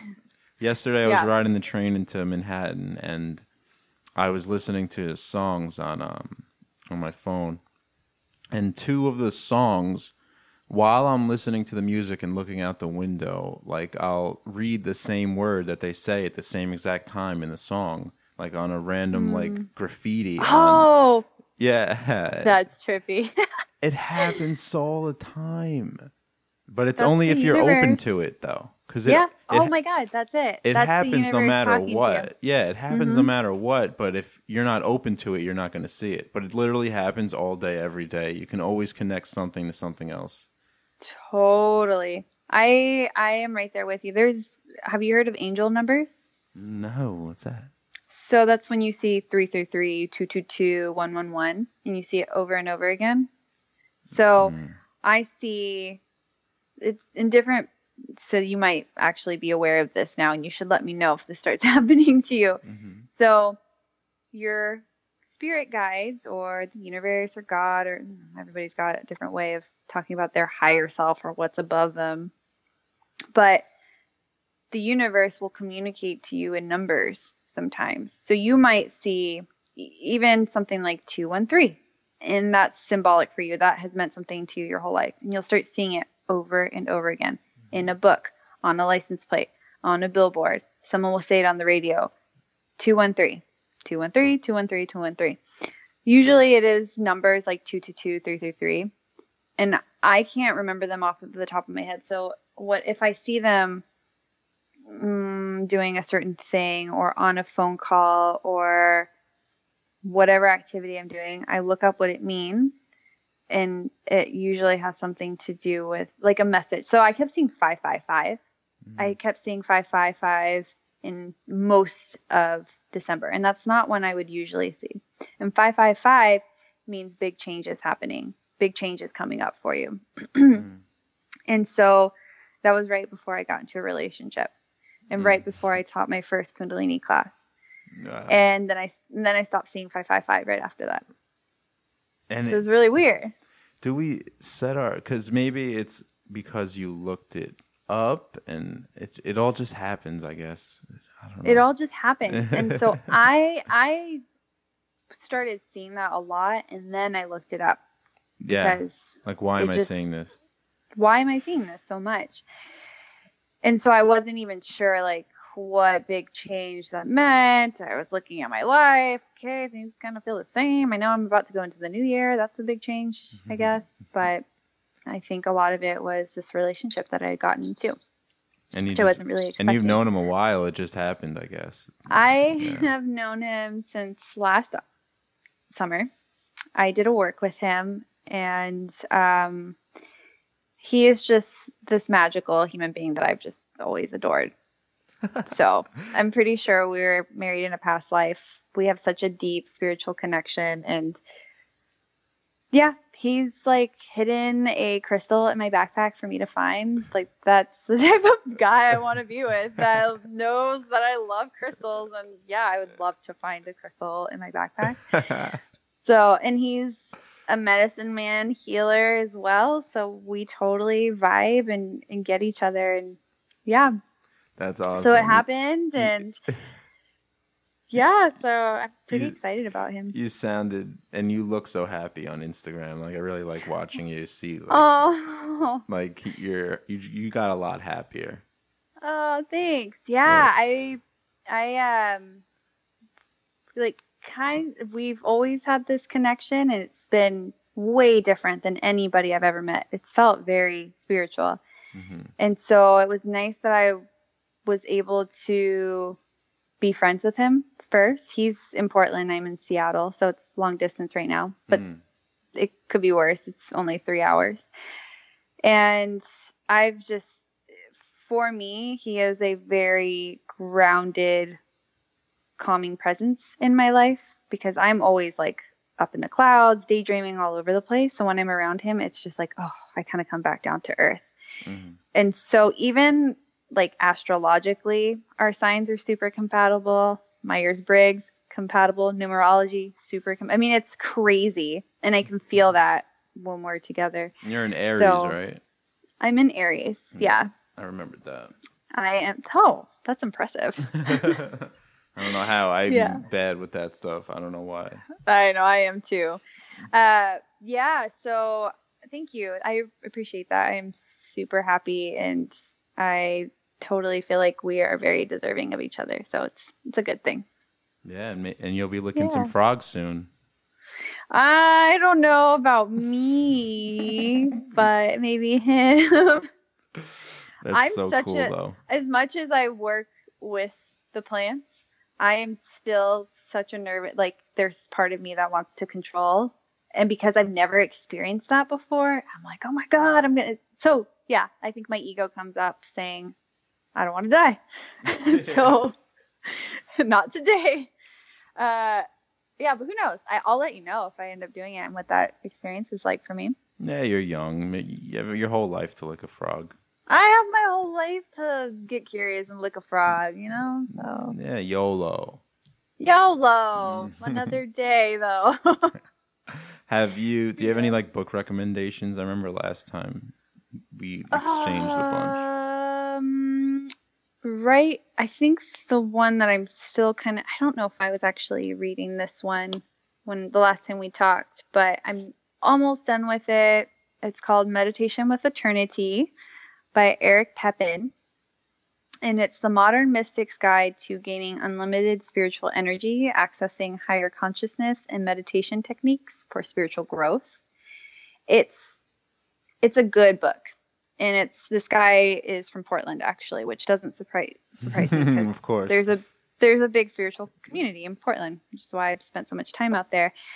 And then um, so this is the one I'm reading right now, and then uh, I think the Keys of Enoch. I'm kind of trying to get into, but that is that's some deep. You know, I don't know if you've ever picked up a book that is so dense and so deep as far as spirituality and consciousness goes that it's hard to grasp. And then you Um, Yeah, like then- I read the autobiography of a yogi. okay, so that's probably yeah, that's probably that way. hmm And then you you put it down, you don't read it for a little while, and then you pick it back up, and it makes sense because you're like finally ready for it. You're like ready to accept that information. hmm So that's kind of how what the you're saying. Yeah, yeah yeah. So there are a few books like that. Um, there's a lot. There's a couple books I had to reread. Just yes, because I don't. know. and so It's like rewatching a movie too, or a documentary. yeah, exactly, Or a song, exactly. replaying a song. Yeah.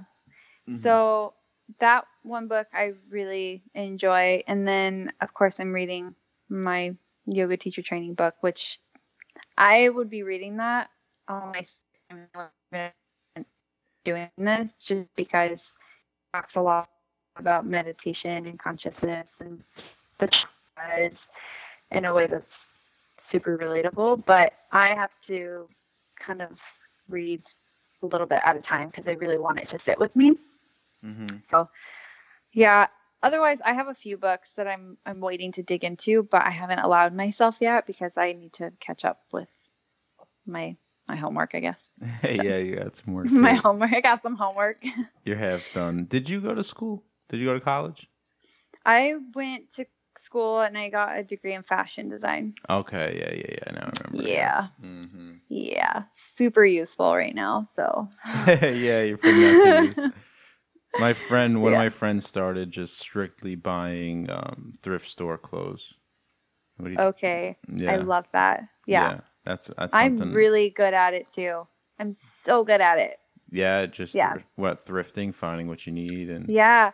And that I think that comes from my fashion background. I'm really intuitive, not just like, oh, I'm intuitive. Like spiritually I'm intuitive. I've I've had some crazy things happen as far as intuition goes, almost psychic in a way. Mm-hmm. And so and that's something I, everybody has that ability you develop when you open up your third eye. And so I'm really intuitive and I think that's why I am in social media and marketing because I know what people like. I know what people want. And I can say that very confidently. That's my ego.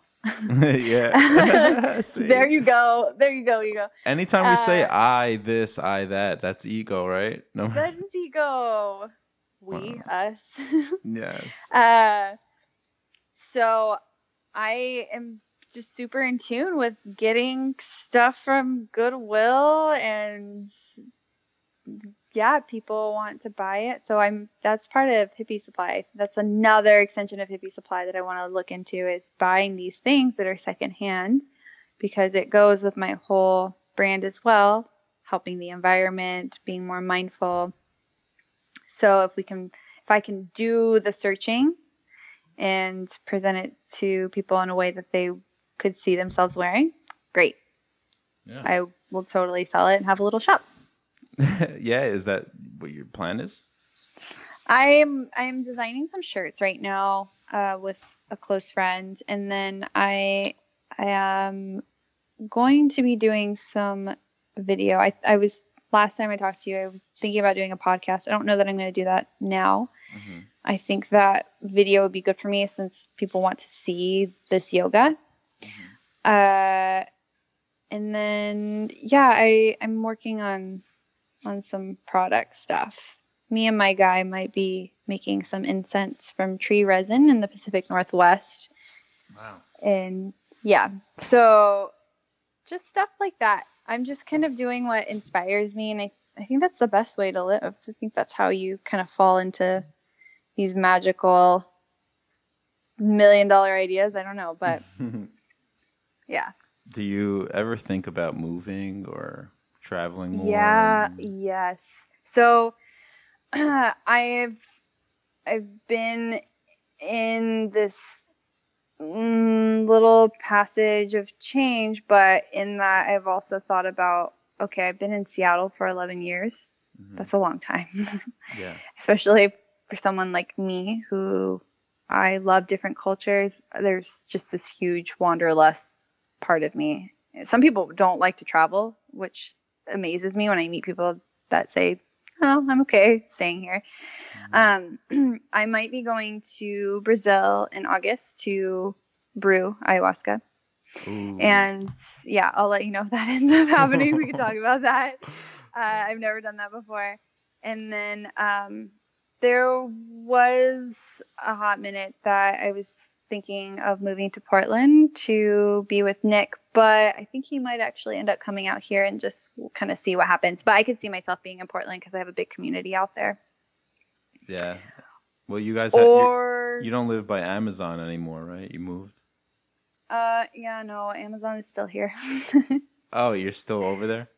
I'm closer. Yeah. Oh, I'm you're closer Am- I'm actually a lot closer. I'm like 10 minutes away from Amazon instead of a half hour. But yeah, it's just Seattle's changed a lot. It's Mhm. lost a little bit of its soul and but that's that's actually a really good thing. So what I'm doing is really good. So it'll help people connect deeper with themselves. Portland's already super tapped into that. Mhm. So, you know, it's good to go where it's needed. I didn't know Portland was that big on spirituality and stuff like that. yeah. That I mean that this guy's book that I was telling you about things that I've been doing out there. They have a lot of meditation teachers out there. Um yeah, there's a lot of woo woo out there. Mhm, I like that woo woo. I'm gonna use Woo woo. or new age. Yeah, Very new age. a little bit of woo woo. Uh, otherwise, who knows? Maybe next year I'll sell all my shit and go travel for a year and just create content and do video because that is alive in me as well. hmm So, yeah, I don't know. I don't know how long I'll be in Seattle. It kind of just depends on how this year goes. I think this is a year where I kind of check in with my new path and new things that I'm interested in doing and see where it, it unfolds. Otherwise, sell all my shit, go to Brazil, work with the medicine, go to India. I don't know. Yeah, I see myself traveling too. Do Like it, long, man. long term, but like short term, just the U.S. yeah. I want to just get like a VW bus or something, and Oh my God. just make the back of it a podcast like station, Yes. and yeah. just podcast people from the VW all over the country. I think that's genius. How dope that's would that really, be, right? That is so dope. Uh, You're such a hippie. I I, love it. No one would notice. No one knows how hippie I am till like just looking You're a at mo- me. You're a modern hippie. Yeah, yeah. I'm I'm definitely hippie supply. That's what it is. You're hippie supply material. Hashtag hippie supply.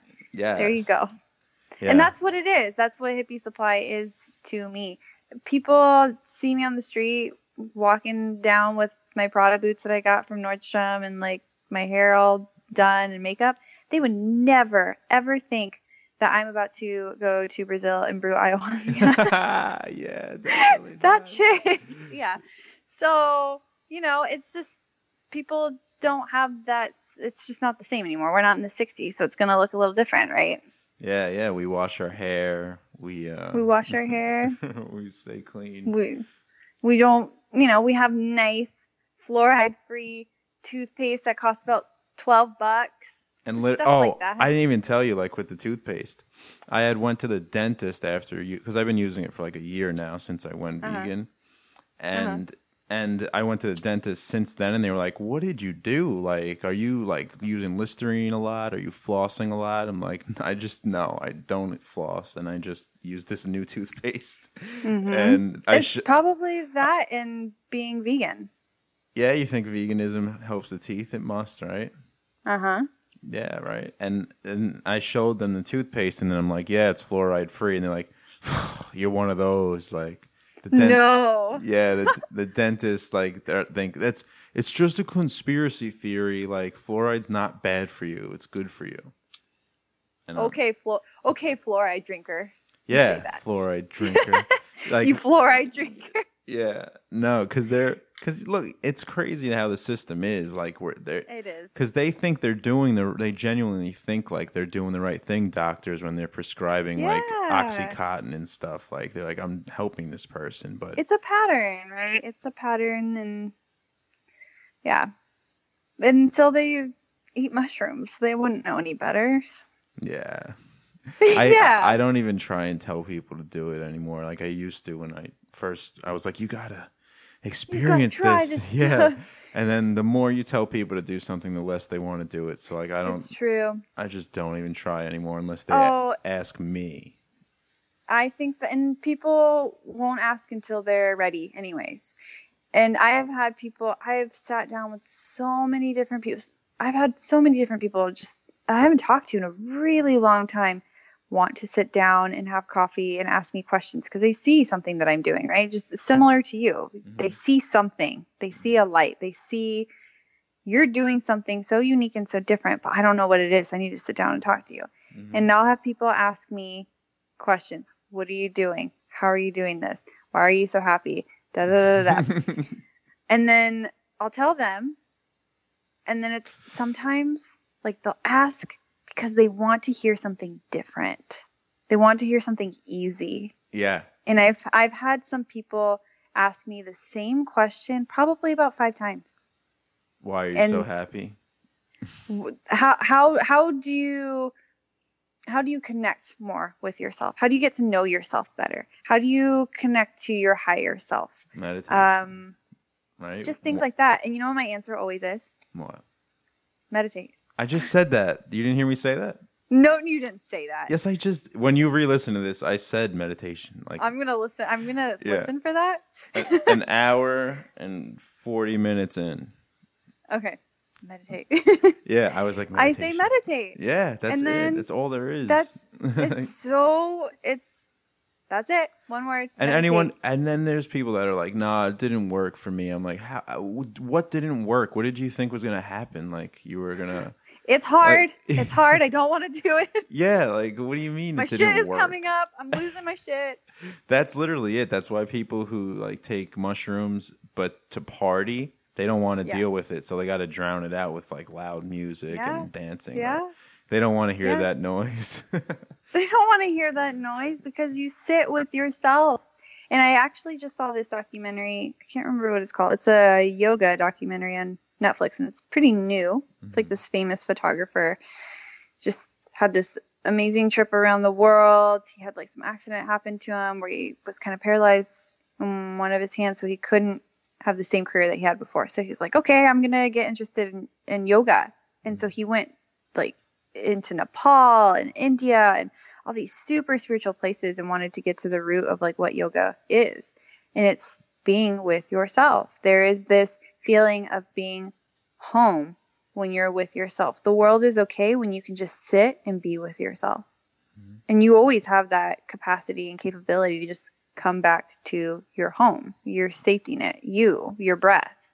Because we come in with our breath and we leave with our breath. So to be able to connect with yourself in that way is super powerful. But it's also really scary because your shit does come up. Like the stuff that you and I were talking about, being aware of these parts of us that want to react. And it's uncomfortable to look at it and we judge it. And then we like take that on as our identity. Mm-hmm. And so, yeah, I've had people ask me the same, like almost as if they want to hear something different every time they ask. Yeah, they want you to be like, I take this pill every morning. And like, I take "Oh, this pill. Yeah. Oh, I- oh, you take a vitamin H. I buy a new pair of shoes every week. Yeah. That's what I do. Yeah, like they want to hear like something that they could just easily apply, and then boom, they Yeah. got it. And what, Yeah. what you're looking for, you have already. Exactly. Whatever you're looking for, you have it. Tons of Buddhist quotes. Just Pinterest it. Answers are all there. hmm Yeah. So I feel what you're saying about the Yeah. being alone with your thoughts and stuff. Like that was Mm-hmm. the hardest thing for me. Was like because I don't know, maybe because Libras, how we just love being around people, you know, Mhm. like, and we'd never really want to be alone. In, Yeah. innate, I guess, nat- naturally, but Now Yeah. I just love being alone after like I started to, to Oh my God. with the plant Yeah. medicine. Like, oh my god, like I, I just Ah, I am the coolest person I know. yeah Like yeah. I love you should feel that way. You should feel like you, if you were stuck in an island with just you, you should have a fucking party with just you and yourself. I mean, it might get lonely, but to enjoy your company that much is such a gift. Oh yeah, we laugh Because all the then- time. Yeah, and you're not looking for some. Yeah, you light up all the time. Yes, and no, laugh, laugh. oh, I thought you said light up. I was like, duh. well, that too. Um, that too. But to be able to just be with yourself and be happy with yourself in the thoughts that come and go, even if they're negative or positive, you don't look for something outside of you to make you happy. Mm-hmm. And that and that is so another reason why I'm so like happy in this relationship that I've been I've been in relationships in the past where I've always looked to that person to fill something in me that I couldn't give to myself. Or I Mhm. wasn't even aware that I needed to give to myself. And so I'm not in that place anymore. Sometimes I see, see small things that kind of bubble up, but I acknowledge them and I don't let that take hold. I just work with it instead of letting that lead. So, Roll with it. yeah, that that being with meditation, man. And that's why I'm obsessed with that. Like I love it so much because it is it doesn't cost anything. It's really easy.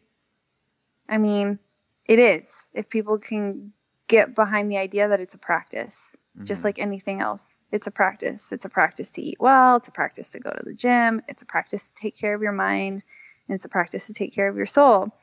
So to sit with yourself is a practice. yeah, and you gotta get used to it.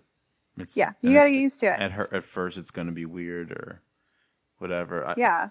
I don't know. I feel like I had like an instant breakthrough when I just I took like a like a heroic dose, I guess, of mushrooms. And Heroic. I don't even know how much that is, but it sounds like a lot. uh, that's what Terence McKenna calls it. It's like four grams. Okay. Good for you. yeah, and four and a half. I don't know what it was because I there's over here we have these chocolate bars that are mushrooms, Mm. and uh, apparently the whole bar is equal to like three eighths.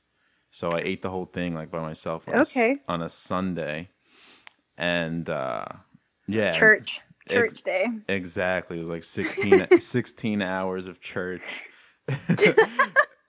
and uh, Basically. and therapy literally and that Yeah. that that was Yeah. like something that just changed my whole world and then you, you can't unknow after that You can't. You totally can't. And what they say in DMT Spirit Molecule, everybody said it was the most spiritual, life changing experience I've ever had. yeah and we have dmt in us like when you die it's released Yeah. right? That's why it's so strange that we make it illegal to use natural forms of accessing that. It's bizarre.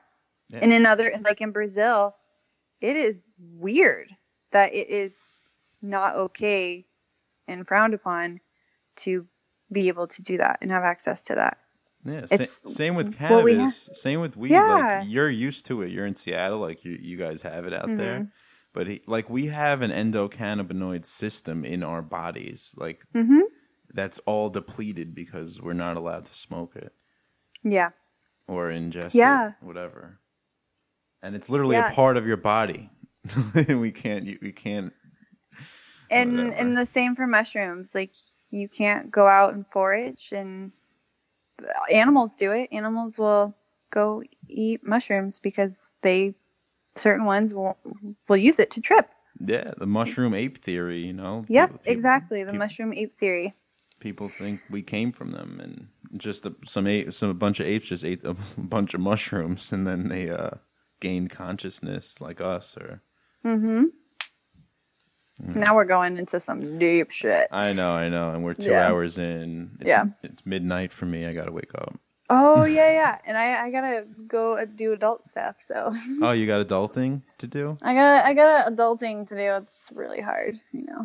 yeah, all right. Go get your adulting done. Um, I know. Do you have anything else you want to say that you feel like you need to get out? Ah, no, I don't have anything else to say. You're vented. I, yeah, but thank you again for having me on your amazing podcast. I wish you so much growth in this project that you're doing and it's it's good. It's really nice that you're doing this and um it's cool to hear other people's experiences and stories and life is just so diverse so it's it's really fascinating when you get to hear other people's stories yeah, exactly what I'm here. It's endless Yeah. guests. There's I can have every person.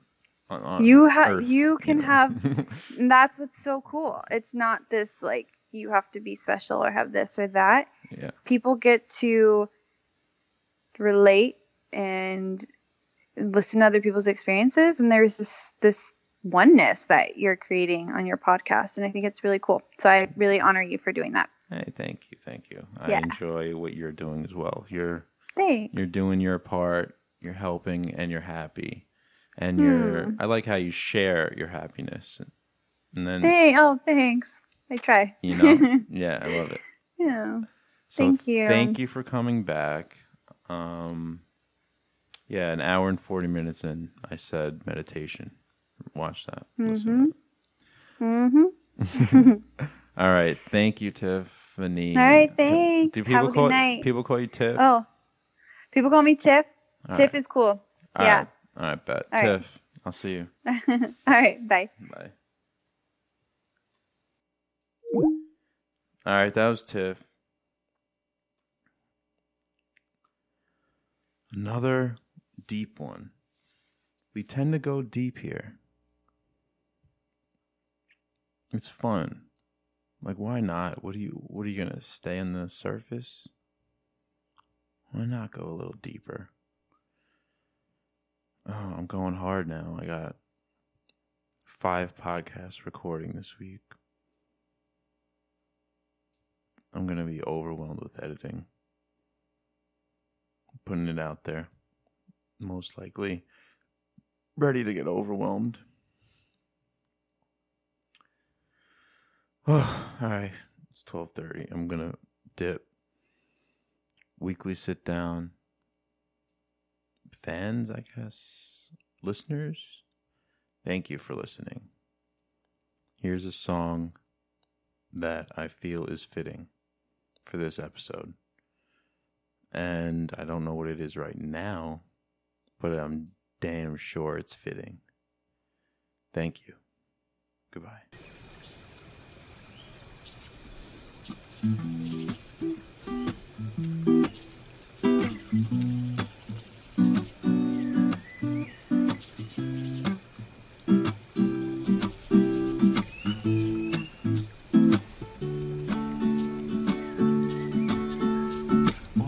ai Mahalo for the pa'i In a time when a culture could die you take away the water Our precious vai vai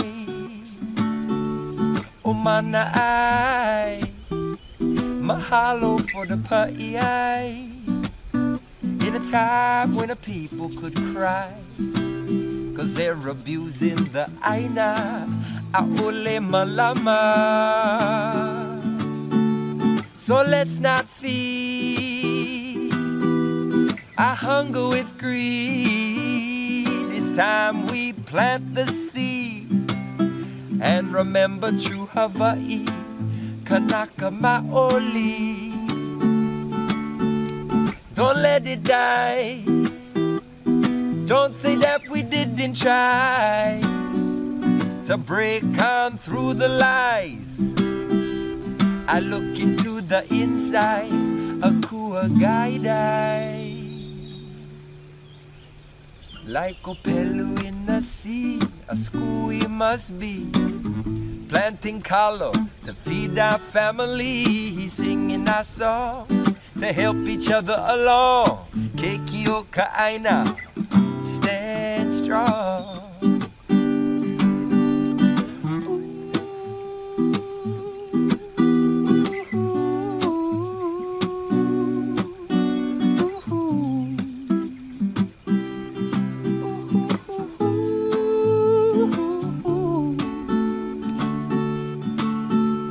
Can talk about sustainability. But most of this land is leased to companies who could care less about the people and the land they grow upon.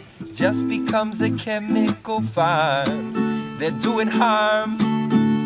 And what have these companies done for us anyway? Most of the food they grow just gets sent away another place. Then they say it to our face. If we didn't have them, we'd starve in just a few days. Well, our way, we are here to make our stand today. And it knows a lot of people out there who feel the same way. Don't let them trick you, they're out to deceive. But everyone's entitled to what they believe. So I'll be chanting Manai, Mahalo for the Pai. In the time when we look through the lies, stared them in the eyes, and told them that this truth wears no disguise. And like Opelu in the sea, a school we must be planting kalo to feed our family, singing our song to help each other along. Keiki O Ka 'Aina, stand strong, stand strong. Like Opelu in the sea, a school we must be planting kalo to feed our family, singing our song to help each other along. Kekio Kaaina, stand strong. Keiki O Ka 'Aina, Kekio Kaaina, and strong.